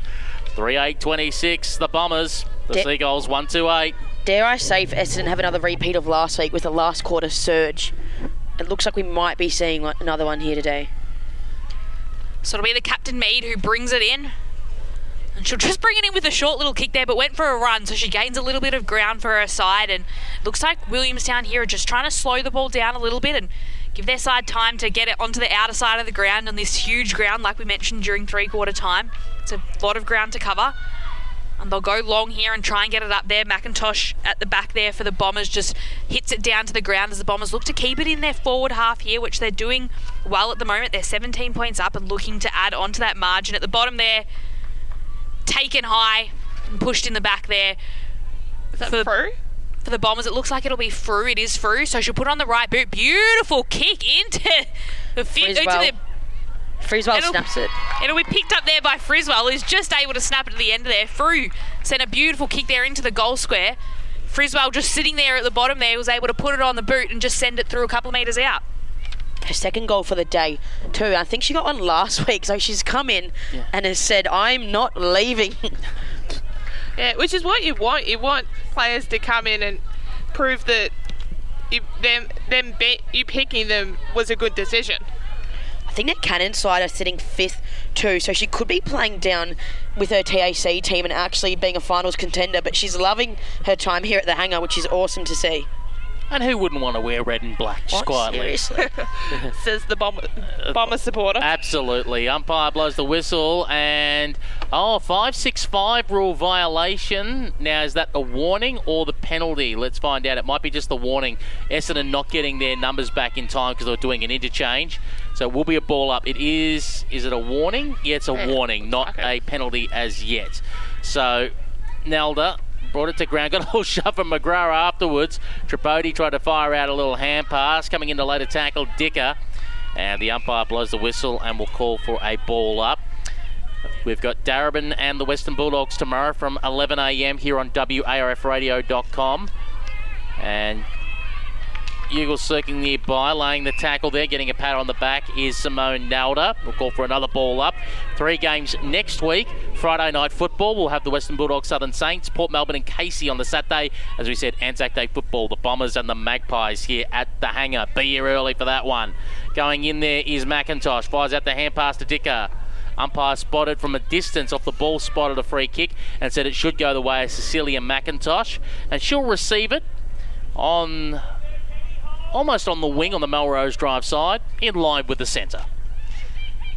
So she'll take it here, McIntosh, usually a good disposer of the ball, and she just sends it and she finds her teammate who just hangs on to it there and sends off a nice little hand pass there. It was a nice hand pass from Friswell as the Bombers attack and attack and attack, and they'll attack and get the major on the board. So another six points going the way of the Bombers. They're looking to stamp their foot down right now. Was that Friswell again? With the hand pass. Uh... That yeah. la- it's a last quarter surge. Might they are Barber. yeah, yeah. Final Nost- term specialists, aren't they? The Nostradamus over here. Just yeah, we've been talking all day about Essendon needing to put their foot down and, and put someone like Williamstown away, and they're finally doing it. Mind you, also Williamstown have had poor final quarters uh, that resulted in losses, of course, to North Melbourne and the Southern Saints over the previous two rounds. So there's your combination. Sort of like two different teams from the first half to second half, isn't it? Yeah. Mm. As the ball is thrown up in the air, Tap down. Now going in there is Barber. Umpire circling and they blow the whistle. And it's the one thing we kind of said last week when we were calling, uh, watching the Collingwood game. Um, you, that you see sides clamp down, try to hit their targets, move the ball slowly in the first half. And when the game starts to get later and later, it seems to open up and become more free out. Not just fatigue, but the both coaches are electing to roll the dice and take their respective gambles. Play to their strengths, yeah. yeah. Where, of course, you know, you'll see a looser defence in Williamstown because now it's attack. You've got to get back into the game. So that opens up opportunities for Essendon. As you see right here with his big tackle. Great rundown tackle. And the umpire says in the back. In the back. Free uh, kick going the way of the Seagulls, saying, uh, nah, dumped. And uh, that you can't do. So, free kick going the way of the Seagulls. And they'll go with a chip kick inside fifty, just floating over the head there of Georges. Waiting out the back there was Nicole Julian, gave the hand pass off, getting the hurry kick is Lennox. Going to be intercepted, mark being taken there, Lisa Loughnane. Loughnane with the football, gets on the right boot, shank kick, heading in the direction of Will and got away from her. Lasso rule, she'll be coming around the mountain when she comes. And it will be a free kick going the way of the Bombers, and uh, getting it is Laurie Stepnell. So Stepnell just goes there, collects her own ball on the boundary line. I think it's in front of the Williamstown supporters. They weren't going out of their way to get it back to Stepnell. Sends a nice big kick there across to pack three. Williamstown players in and amongst it there, and getting on the end of it was Long. So Long, though, opts to go for a short kick, just fifteen, I think, that one. And it'll be Loughnane again. So she'll have the ball, and she'll have a chance to go forward. She, again, just goes with that short little kick, goes over the top of Ryan, though, who can't hang on to it. So the Bombers get a chance just to get a little hand pass away, and that comes from Anthony, who gets it across to Julian. Under a lot of pressure here, the Bombers, and that's why it'll cause a turnover. And in the and it'll be Long again, who's just able to stand in that middle. She finds her teammate, but her teammate can't mark it. Just goes through the hands of Denal, who can't hold onto it. She's doing her best to get it back here. She's trying to outmuscle and outwork her Bombers opponent, and she does. She gets the ball back, but she's absolutely wrapped up. The ball's brought to ground, but it stays in the arms of the Seagulls. Seagulls have got it again. They've got a chance just to steady, with McGrath taking it in the centre of the ground, so they can just slow it down here. McGrath sends it. She's looking for Loughnane, but it's just intercepted beautifully by the Bombers here, who, well, again, they'll send it back the other way, and they'll send it straight into the hands of the Seagulls, who'll now push forward through the centre of the ground. And a nice strong mark taken there that, again, will give the Seagulls a chance just to go forward, but instead they'll go wide, and it doesn't quite pay off for them. Whelan not able to make the most of that one. Peddling it along there was Ryan. Few Seagulls in amongst the balls, tackled down to the bottom there, just pulling it out of the pack there was Anthony. She can only make it about a meter's, one metre gain there for the Bombers before she's absolutely brought down in the tackle, and the umpire will come in there and she'll throw it up. Some thoughts from Sophie Fazzolari. I'm not really sure if Nicole Julian thinks she's on duty with Vic Pohl, but she is running down her opponents like they're a shoplifter in Broady at the moment, and it's really good to see.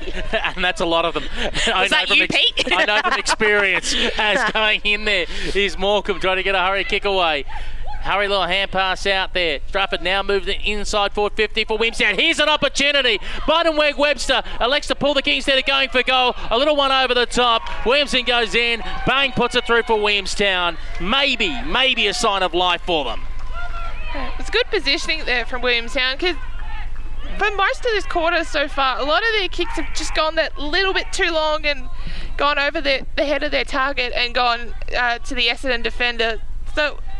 So to finally get that chain of kicks and and result in a goal was good work from Williamstown. five eight thirty-eight to two two fourteen. So it is, uh, at the moment, twenty-four points the difference. It will be a huge task for Williamstown to do it. So to say, Sophie, they need a quick one out of this to be any chance of starting a spark. Absolutely, and Biden when Webster pulled the pin there, she, it was just a really selfish, selfless act from her. She could have easily snapped at, so it's really good to see that play, and they're buying into the collective, which is good to see. So the sun's back shining here at the Hangar, four goals in the margin, and Williamstown have got ten minutes to make up this margin here if they want to gain the four points today. It's the Bombers that pull it out from the centre bounce, but they can't do anything with it. So it'll go back into the hands of the Seagulls, who, geez, they're trying to make the most of all the play that they've had in these last few minutes. Plenty of intensity they've been bringing to the contest, and just another example of that will mean we'll have another throw up right in the centre of the ground. So the ball's moved quite slowly today, plenty of stoppages, but it suited Williamstown. It looks as they've tried their hardest to attack the first three quarters, and The Bombers have just been able to make a little run recently and put their foot down in this last quarter. So Williamstown again will go, and they'll go with Ryan, who's making her debut. The Irishwoman gets it across to her teammate in Tripodi, who sends it out wide. She's got a teammate running onto it who might be able to make the most of it. She'll be met there, though, by Julian. So the kick will take one bounce before it gets to Snellers, who again handballs it back out. And they'll find their teammate in Williamson. So the goal kicker will be there, and she'll have an opportunity here. She's about forty-five metres out from goal. She's eagerly got some eyes from the hill looking out from her, about fifty, one hundred people out there sitting on the hill watching her as she opts to just take the short kick, and she's looking for her teammate in Gooden. Gooden can't hold on to it, so it just hits the ground, so they'll have to do it the hard way here. They get it into the square, but it'll be the safe arms of Gardner there, who's just able to take it right in that square, and she'll take her time here. She'll slow it down, and she'll look for a safe option as she goes for a little bit of a run, sends the ball up high. She's got teammates in and amongst it. There are about four Essendon players to one Williamstown player, and it's the Seagulls who win out, and a great mark there from Tapodi, who's able to just get it. And she sends it over the top of Georges, so it'll be cleaned up for the Bombers here. But no, Georges does works really hard to get the ball there. She gets it across to Malnikas, who can't quite do too much with it. So instead it'll be McIntosh for the Bombers, who can clean it up, and she'll send it out, and she'll send it out wide to Dicker. And the ball will just roll outside in front of the hill, and we'll have another throw in with a few minutes left in this final term. We're halfway into th- this final term, so the next five minutes is so crucial. And I think the next goal scorer will be the winner of this game. Mm. I'm calling it early. What I don't like is you've got a tall target and good, and, and both times they do dinking kicks into the forward line. Yeah. Instead, you got the tall, put it on her head and get a small working at her feet. Exactly. Footy basics one oh one. Here's the kick now, going inside fifty, near the outstretched arms, and the umpire says holding. And that's a free kick going away of Sophie Georges. Georges got to get going quickly because she can't make the distance from there. Again, you've got Gooden lurking around. Tripodi needs to work at her feet, not lead. And going in the direction of Tripodi, who made a fool of me and took a mark. Thank you very much, in front of Letic. She'll probably look at the commentary box and says, Peter, what the hell do you know? And she'll go back and have a shot. She did the old zigzag, and it worked out with a fingertip mark. She's presenting really well today, Tripodi. Mm. Tripodi will be lining up for goal from thirty-five metres out, and it is away to the left, and Regis is mine to score. See, maybe I was right. And it moves it to two three fifteen to five eight thirty-eight.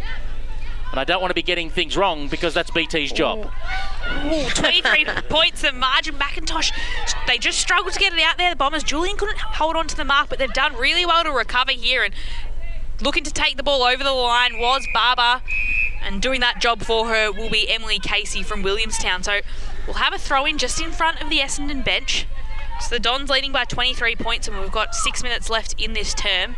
So plenty of time for Williamstown just to snag a couple and maybe bring this margin down a little bit, as the umpire throws the ball in, and left on her lonesome there for the Bombers was Nullo, who just picks it up, grabs it, and sends it out wide, and tells Lennox, just run onto it, would ya? Who does, she does run onto it, but she's beaten to the ball there by Snellix, who's able just to do a little bit and do enough with it to draw plenty of plays there, plenty of plays to the ball, and another throw up in the centre square. I think Nalda shocked herself then. She wasn't expecting just to land it in her hands, was she? Because it's not often that you don't have a, a, a opponent in a ruck contest. She just took it and kicked it and made everyone else do the rest of the work. So it'll be Williamstown here who get it out of this little pack. A few players running onto it in the arms of the Bombers, who handball goes across. They'll go back a little bit here. They go forward. It goes into the arms of Gardner, who's been good defensively all day. And she looks, she's got two teammates there, and neither can grab it. Running onto it there was Hosking for the Bombers. It's into another pack there just along that half forward line for the Bombers. Beautiful tackle there being laid by Mead, and there's about three or four players all stacks on, and the umpire will come in there for another ball up. Thirty-eight plays fifteen. Bombers lead the Seagulls here at the Hangar. As it's going, the Bombers are going to claim the four premiership points and will at least still hold on to third position on the V F L W ladder behind Collingwood and possibly Port Melbourne, depending on the results tomorrow from Port Melbourne and Carlton. As the umpire asks for the football back for another ball up, nearing the half-forward flank for the Bombers. Ashley Cooper, not to the ground, and pass out. And it momentarily was Mackie, and the umpire says holding the football. That's the second time that has happened this quarter. Essendon aren't giving each other options on their left-hand side. Their players are trying to get it out, so they've really got to try and play a few shepherds or even just speak to each other. Williamson gets brought to ground on that occasion by Lennox, and will call for another ball up. Stepnell back on the ground for the Bombers. And coming back on the ground, Bottomwick, Webster and Ryan for Williamstown. And Mariana Anthony also running back on the ground for the Bombers. McGrath punched it forward, wanting Gooden to try and run onto it. Ran into all kinds of a mess and taken away by the opposing thirty-four in Lennox, who pumped it long and high. And Sasha Long just took an easy one and gave off the hand pass. And Williamstown will work it out towards the Melrose Drive side of the ground. Taking the mark there is the eighteen in Stratford. Stratford gets going quickly up the screen with kick it long.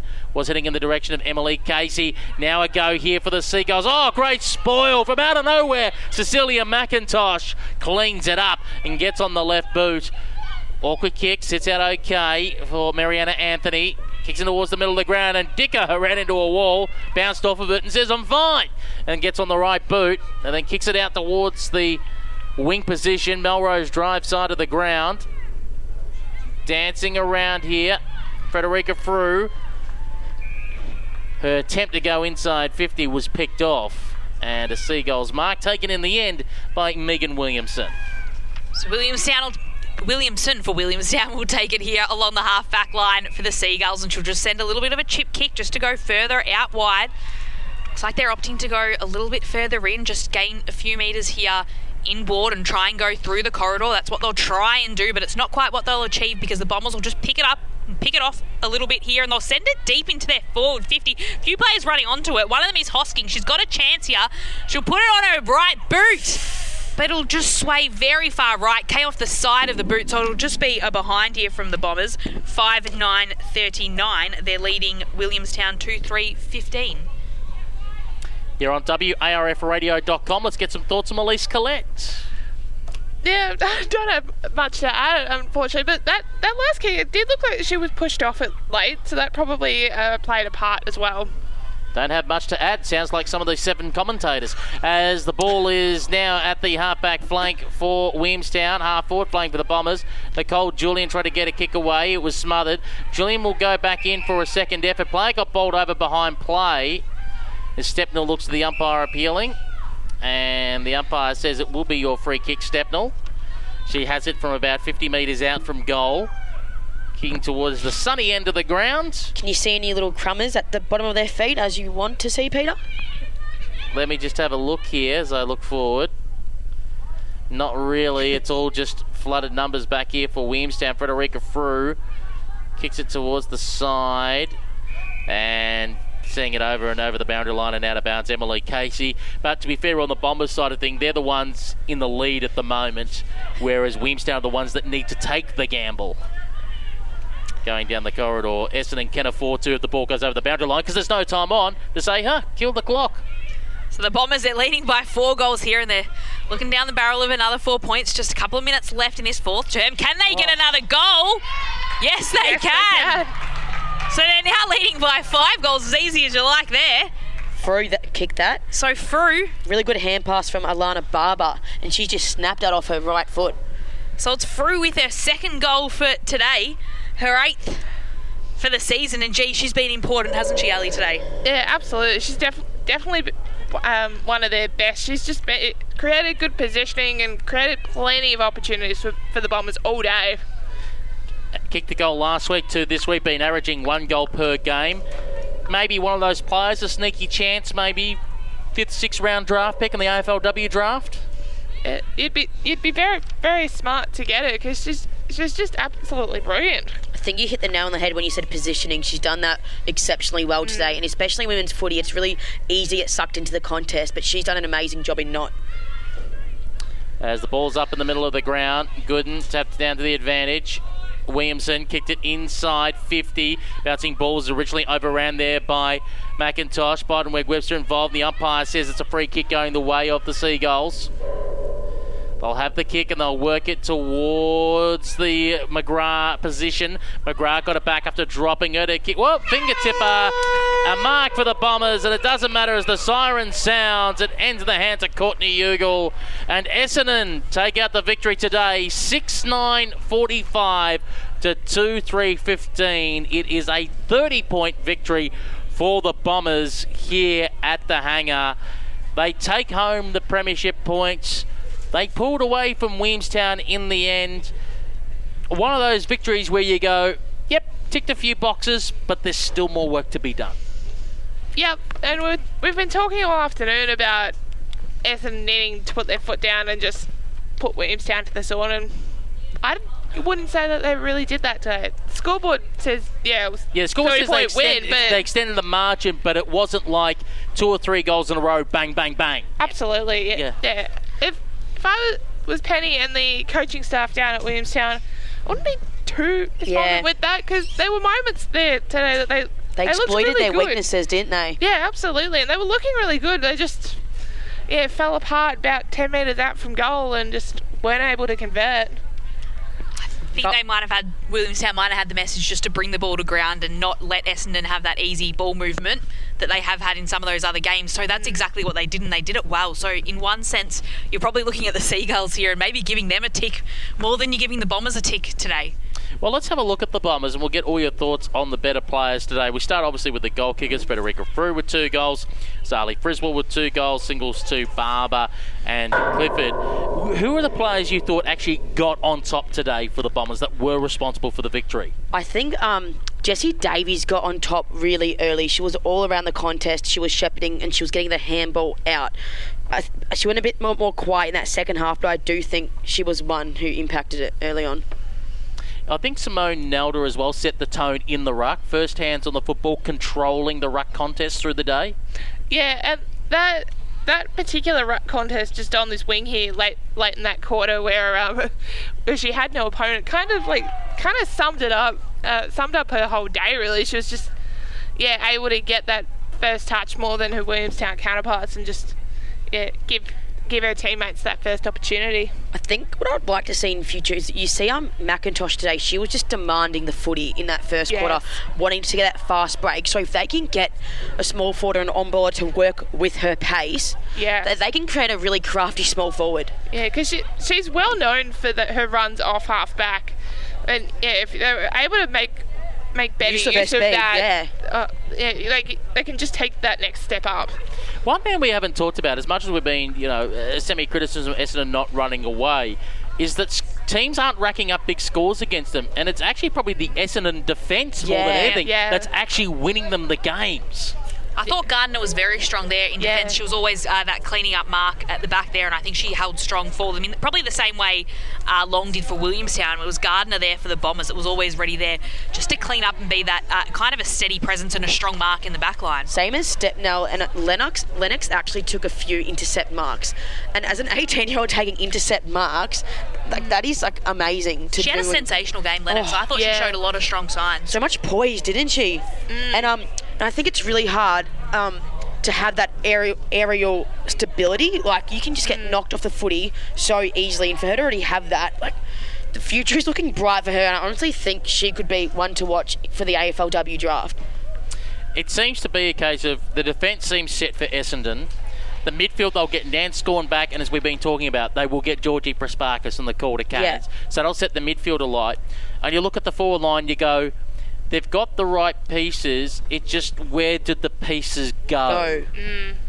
And I think that's going to be their biggest trouble navigating yeah. to the finals. But I just want to touch on, you were saying earlier that Essendon, they retain their players and they're really good at that. Like, no yeah. one's departing. So I wonder if, you know, they just love the club and kudos to them for building that environment. But are they hanging on for that A F L W club because they know there's a possibility, or they just love what the brand Essendon are? Mm, well, I'm biased being an Essendon sports, the greatest club on the planet, so why would you want to leave? But, yeah. um, what I was going to say was, particularly in the next couple of weeks, one good thing that Essendon will have is stability in the side. Yeah. They won't have to worry about half a dozen A F L W players coming back and yeah, the, uh, the A F L W part of the club wanting them to be prioritised and them to get the game time. Um, whereas the Bombers, yeah, they're an A F L club, but they're not A F L W yet, so yeah. they won't well, have that curse. problem. Yeah, d- d- dare I say, I was speaking to... Um, I was speaking to an interstate coach uh, about, you know, which club she would recommend sending her players down to that are coming down to Victoria. And she said, well, if you're not going to an A F L W aligned club, she said, I'd send them to Essendon, because she goes, with respect to Darabin and even to Williamstown, look at their facilities and then go look at Essendon's facilities. Yeah. It goes, if you're going to play for free anyway or pay for, or play for next to nothing, where would you rather train in?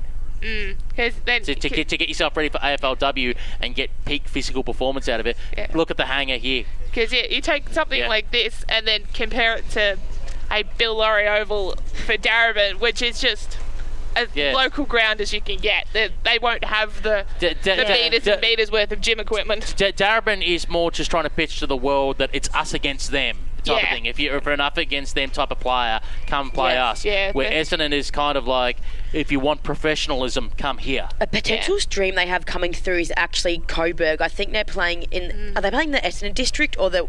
They're playing strangely enough in the South East Women's yeah, Football League. Yeah. So I was speaking to their coach, um, Leo Kavanagh, and he was saying that they're actually using the facilities here, so it will be really interesting to see the different streams they're getting. Yes, they're not getting the A F L W, but they're getting the Calder Cannons and they're getting the stream from Coburg. So it's going to be really... And they're using all their gym. They're really generous with all their facilities. So they'll be really interesting come next year and even at the end of this season. I'm interested to hear that Coburg are using these facilities, because Coburg, Coburg City Oval being redeveloped. At, at one stage, Coburg, when the new Craigieburn ground was built at Highgate Reserve, yeah. that was meant to be a part-time home for Coburg. And that was going years back when they were aligned with Richmond. Then all of a sudden, I don't know what happened there, but yeah, Coburg and Craigieburn no longer seem to be a thing.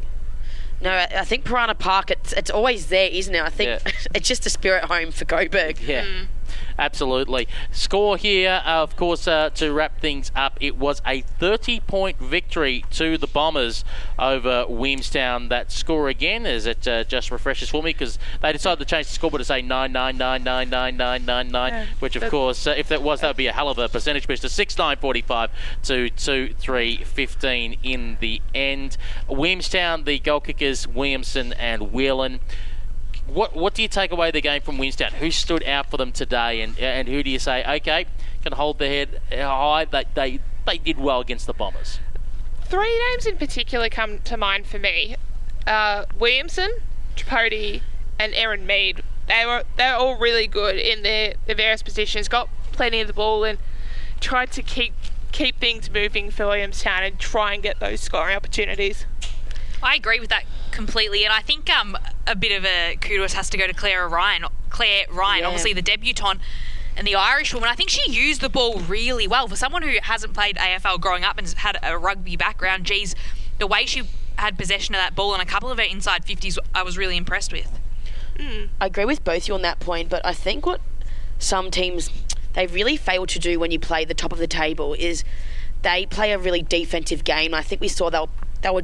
so physical, but sometimes it's like, have faith in your ability, you know, play to your strength, and you're, you're here for a reason, so actually have confidence in that mm. and use the ground, use a paddock. And I think I would have loved to see them play on a little bit more.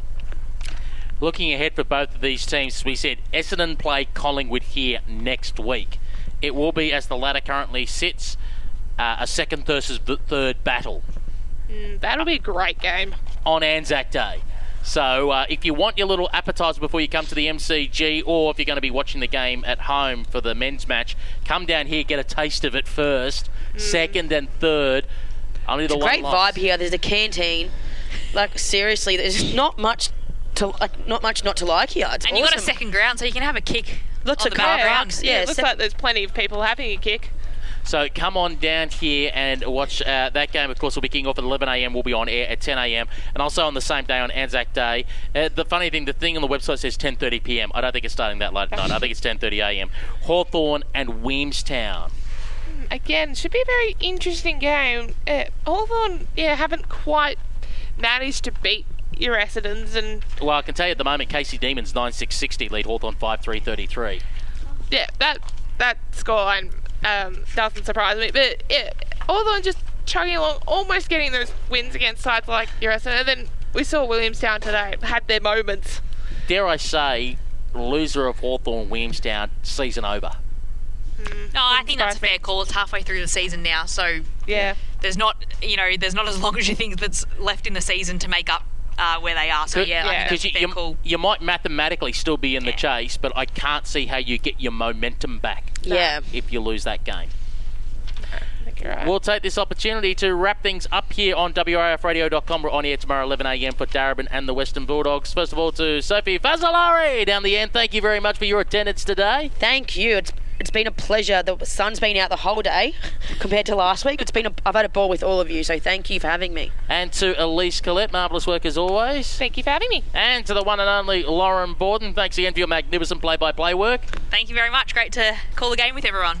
I'm Peter Holden. I'm the person you send all the complaints to and the people that the A F L call when they're not happy. It's been nice having your company. I look forward to it again tomorrow at eleven a.m. Or, of course, for Essendon supporters, you may join us uh, next Sunday morning for Essendon and Collingwood. Until then, it is bye for now.